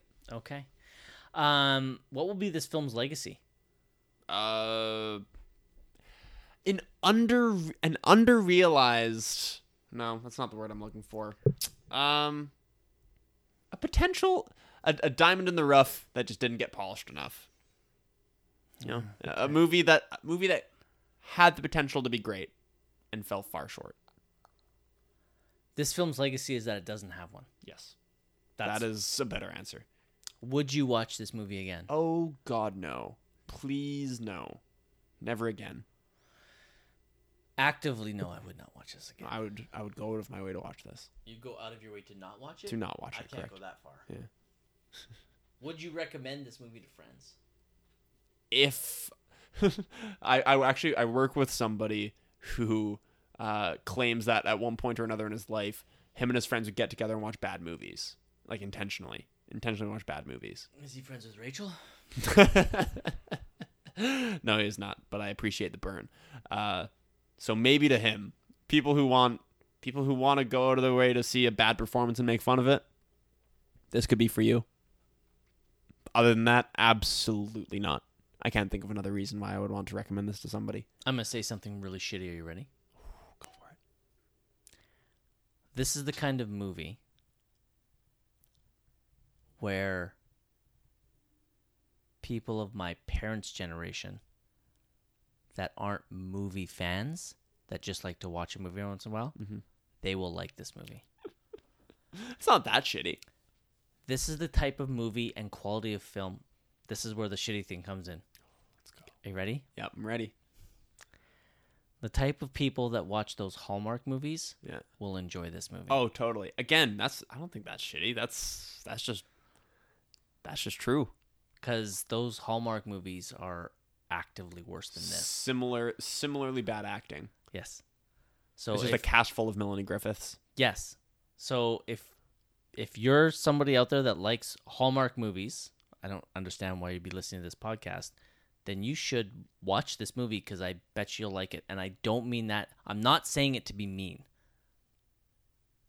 A little bit, it's a little it's a little mean, but Uh, it is a little mean, but uh, there's a lot of people that love those Hallmark movies, and if you watch those movies non-ironically and watch them and enjoy them, then I honestly believe that you will watch this and enjoy it.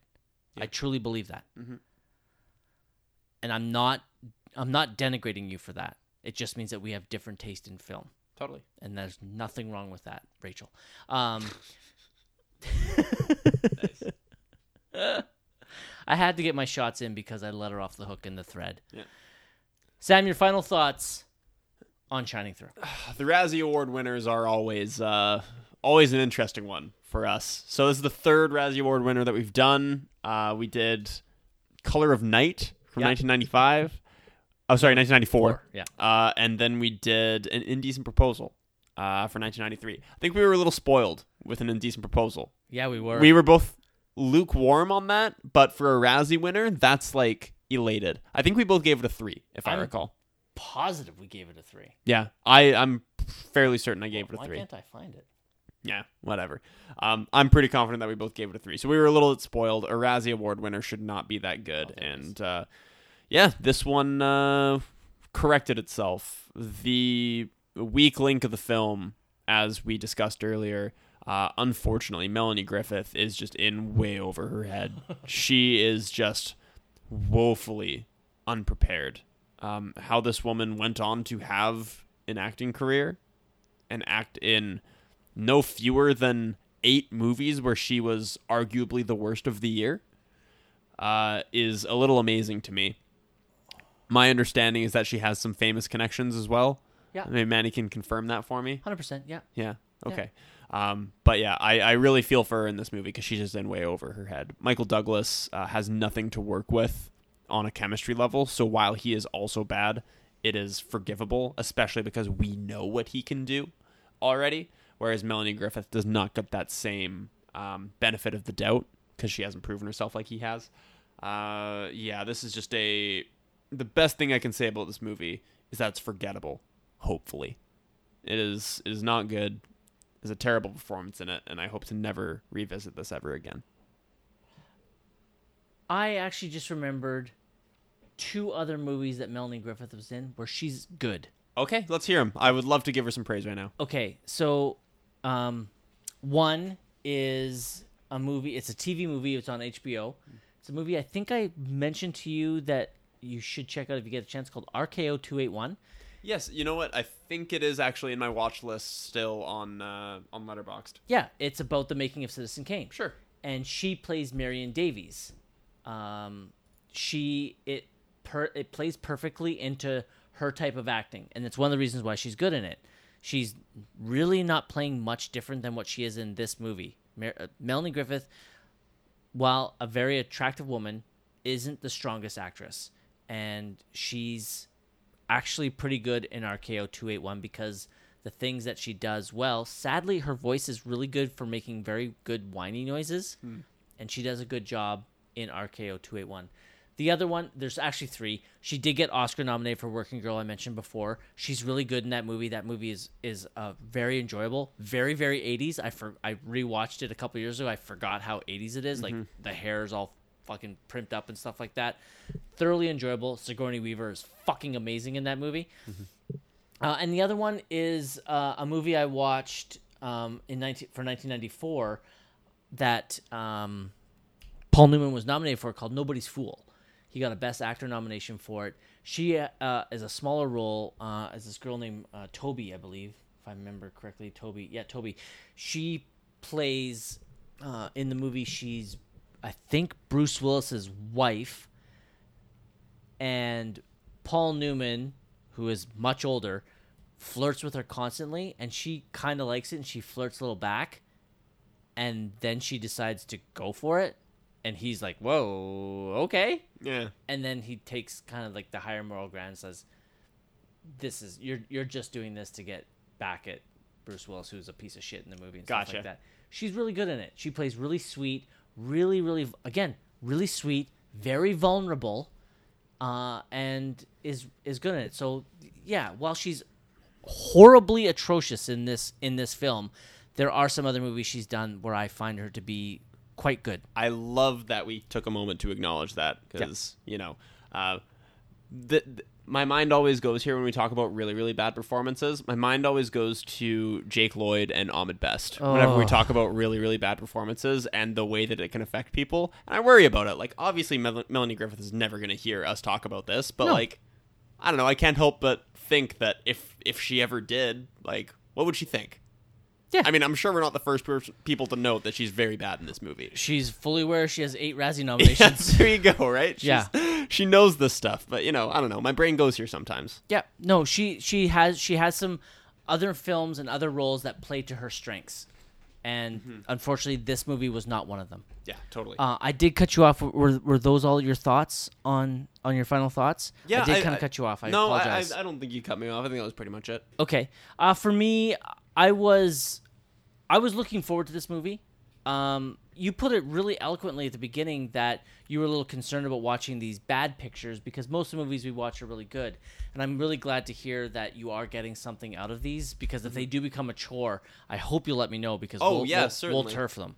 Uh, I'm just, I I like I think one per 14 part miniseries is about the ratio that I can handle. So we're doing great right now. Good, perfect.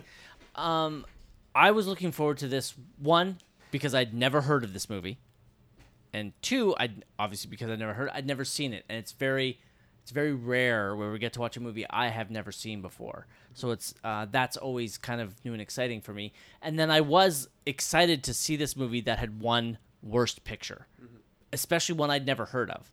So I wasn't let down. It was as bad as I thought. I can. Okay, uh, I was. I'm not going to say anything because another movie that was nominated for Worst Picture is one we're reviewing called The Bodyguard. That was nominated for best for Worst Picture. So uh, maybe I'll wait for my full thoughts on whether or not this was worthy of a Worst Picture win uh, until we've watched the other ones. Ah, no, fuck it. Who cares? Uh, out of the five nominees for Worst Picture, uh, Shining Through, The Bodyguard, Christopher Columbus, The Discovery, Final Analysis, and Newsies, I've seen three. I have not seen Christopher Columbus, The Discovery, or Final Analysis. I've watched Newsies recently, and I've seen The Bodyguard and Shining Through, and I can tell you right now, I think I would rather watch Shining Through than Newsies. Uh, Newsies, out of those five, would easily be the worst picture for me. Okay. And like I said, I've watched four other movies from 1992 that got a one star rating, and I gave new I gave Newsies a two. Whoa, look at you go. I gave Newsies a two. Um, just out of curiosity, Yeah. have you seen Hudson Hawk? I have. You have? Uh huh. Are we in for it? Oh yeah. okay. Good. All right, we'll get there when we get there. Yeah. 1991 uh, Worst Picture uh, winner, Hudson Hawk. um. What I did, what I did like about this movie is, again, I'm gonna say this. I've said it four or five times. What bothered me the most about this movie is it has such great structure to actually be an incredibly good movie. Recast Melanie Griffith, tighten up that script, and get a much better director. And this movie, and uh, no word of a lie, this movie is something that could win awards. And uh, something that we didn't we didn't really talk a lot about direction or about uh, sorry the gentleman's name is David Seltzer. David Seltzer didn't really talk about him or his direction. Obviously not good, but um, the, it's worth acknowledging um, for Melanie Griffith's sake that um, not to take her good performances away from her because obviously she's responsible for those too. But a good director can go a long way for an acting performance, and a bad director can go a, long way for a bad acting performance. Like half of an a- half of a director's job really um, in the eyes of some, is to get good performances out of their cast members and know how to get to them and get them to perform to their best. And obviously, Melanie Griffith was dealt a shit hand and didn't have somebody who knew how to pull those good performances out of her that we know she can give on occasion. Um, David Seltzer also uh, directed uh, a movie I think I've seen, but I barely remember. Uh, it's a Tom Hanks movie called Punchline about uh, stand-up comedians, uh, also starring Sally Field.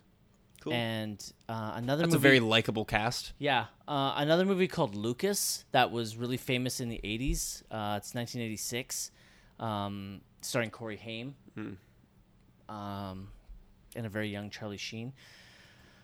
But his direction in this movie was was not good, um, and it just it just kind of was really frustrating to see what potentially could have been an absolutely fantastic film fall apart because of poor direction and poor casting choices. So uh, I'm glad we watched it. It just is so sad to see something that actually could have been amazing uh, turn into this um, not great film. Yeah. Sammy, what are you giving the Razzie Award winning Shining Through on your scale of one? Manny, I like to think we give all movies, good or bad, a fair shake. Yes. And we do our best to find the good and the bad. There was a lot of bad here. Okay. It's a one. Oh wow. It's a two for me. There was just too much good structure in this film. I again everything's kind of subjective and changed like that. I think the reason that this gets a 2 is because of the other films I've watched that got a 1 That's probably true. and so I would, if you're like, would you rather watch Shining Through or those four other films? I would rather watch this. That's true. So I think, I think because of that, that's why it's getting a two because it's not as bad as those other movies I've watched. okay. So I'll be honest. I think my one my ones are movies that I will actively try not to ever watch again. Mm-hmm. I can't say this about this movie. I could probably sit down and watch this movie again. I won't want to, but I could. Those four other ones, I will actively try my best to never watch them again. Totally. So, it gets a 2. Sam, what's going on next week? Next week, we are continuing our mini series on 1992. We're going to be talking about The Crying Game in episode 214. Is this uh, a Best Picture nom? It is indeed. Okay, Best Picture nom, The Crying Game. This will be the second that we've done Uh, yes. for Best Picture. Scent of a Woman and The Crying Game. Yeah, number- fourth fourth episode overall. Yeah. Second uh, Best Picture nom. As per tradition, Sam, have you seen The Crying Game? I have not. I know nothing. Nothing about it. All right. No cast members, no plot points. Nothing. Zero zilch. All right. So, Sam, let's continue the fun game that uh, our, our listeners, and by listeners, I mean Rachel. Um, I well, Jordan and Wes haven't told me if they love this section, but Rachel has told me flat out that she we assume that you love everything about us always. Yes, but Rachel has stated numerous times that she loves when you try to guess All right. what the movie's about. So, Sam, what is the crying game about? The 1992 film A Crying Game. or not- sorry, uh, not, uh, The Crying Game. Let's get thank the you. title correct. That's the Thank one thing. I do know about the movie is the title, or at Okay. least that I should know. Uh, the Crying Game is a 1992 film that was nominated for Best Picture. It is a romantic drama film. Uh, the Crying Game, the title, refers to um, a way. uh, It refers to a courting technique that the girls in the movie use. Oh. Is my guess. Uh, where uh, they will try to act vulnerable to guys and uh, and use their tears to seduce men and reveal their future selves, or reveal themselves at a later time for Okay. who they really are. All That is right. my best guess. All That's right. what I got. Wicked. This will be very interesting to revisit in one week's time. Okay. Um, Glad you think so. I, I'm pretty sure I told you off air, but I have seen this movie before. 'Kay. Hence, I will not be participating in this exercise. you gotcha. Uh, I've only seen this movie maybe twice, once for sure. And oh, I was gonna say something. Can I say it without revealing anything? Yeah, I can do this. I can do this. A film that I know that you enjoy references this movie. Okay. So I will I will leave it at that because I definitely don't want to give anything. Not even giving this away. Well, giving that away would give it away a little bit. But I will I will I'm gonna leave myself a note Mhm. to see if you know what movie I'm talking about. See if I, I pick up on a reference that is made to this movie Yes. when I see it. Yes. Got it. Yeah, it is basically a. Um, I'm gonna leave it there. That's as far as I want. I don't want to wreck anything because that would. Not that it's not that it spoils anything, but I just don't want. I don't want anything. I don't want no sully whatsoever. Uh, I want you to go into this movie unsul- Blind. unsullied. Okay, betcha. but I will. I'm going to leave myself a note um, to uh, to touch upon that next week. Um, it's. I'll be interesting to know if you if you get it. If you're like, hey, that movie is pulling from that scene right there. Okay. Okay. I mostly know what you're talking about. we'll see when we get there next week. All right. Um, please remember to rate, review, and subscribe to us on iTunes. Give us a five star rating and a positive review. It does increase the profile of our podcast, allows more people to find us. You can also give us a rating on Spotify. We would greatly appreciate it as it does build the uh, fan base or our knowledge of our film, of our film, of our film podcast, our podcast film, film podcast. It's late. It is late. Uh, sorry, I am stumbling. It is late. I'm very tired. But we do appreciate everyone that has been rating and listening. You can also follow us on Letterboxd at Manny42 and Sam Reimer. If you're interested in what we've been watching, that is the best place to follow us. And you can follow us on Facebook at the Samuel Manuel Movie Podcast. You can email us at sammanuelmoviepodcast at gmail.com. For the Samuel and Manuel Movie Podcast, I'm Manny Manuel. Gute Nacht, meine Freunde. I'm Sam Reimer. Adios!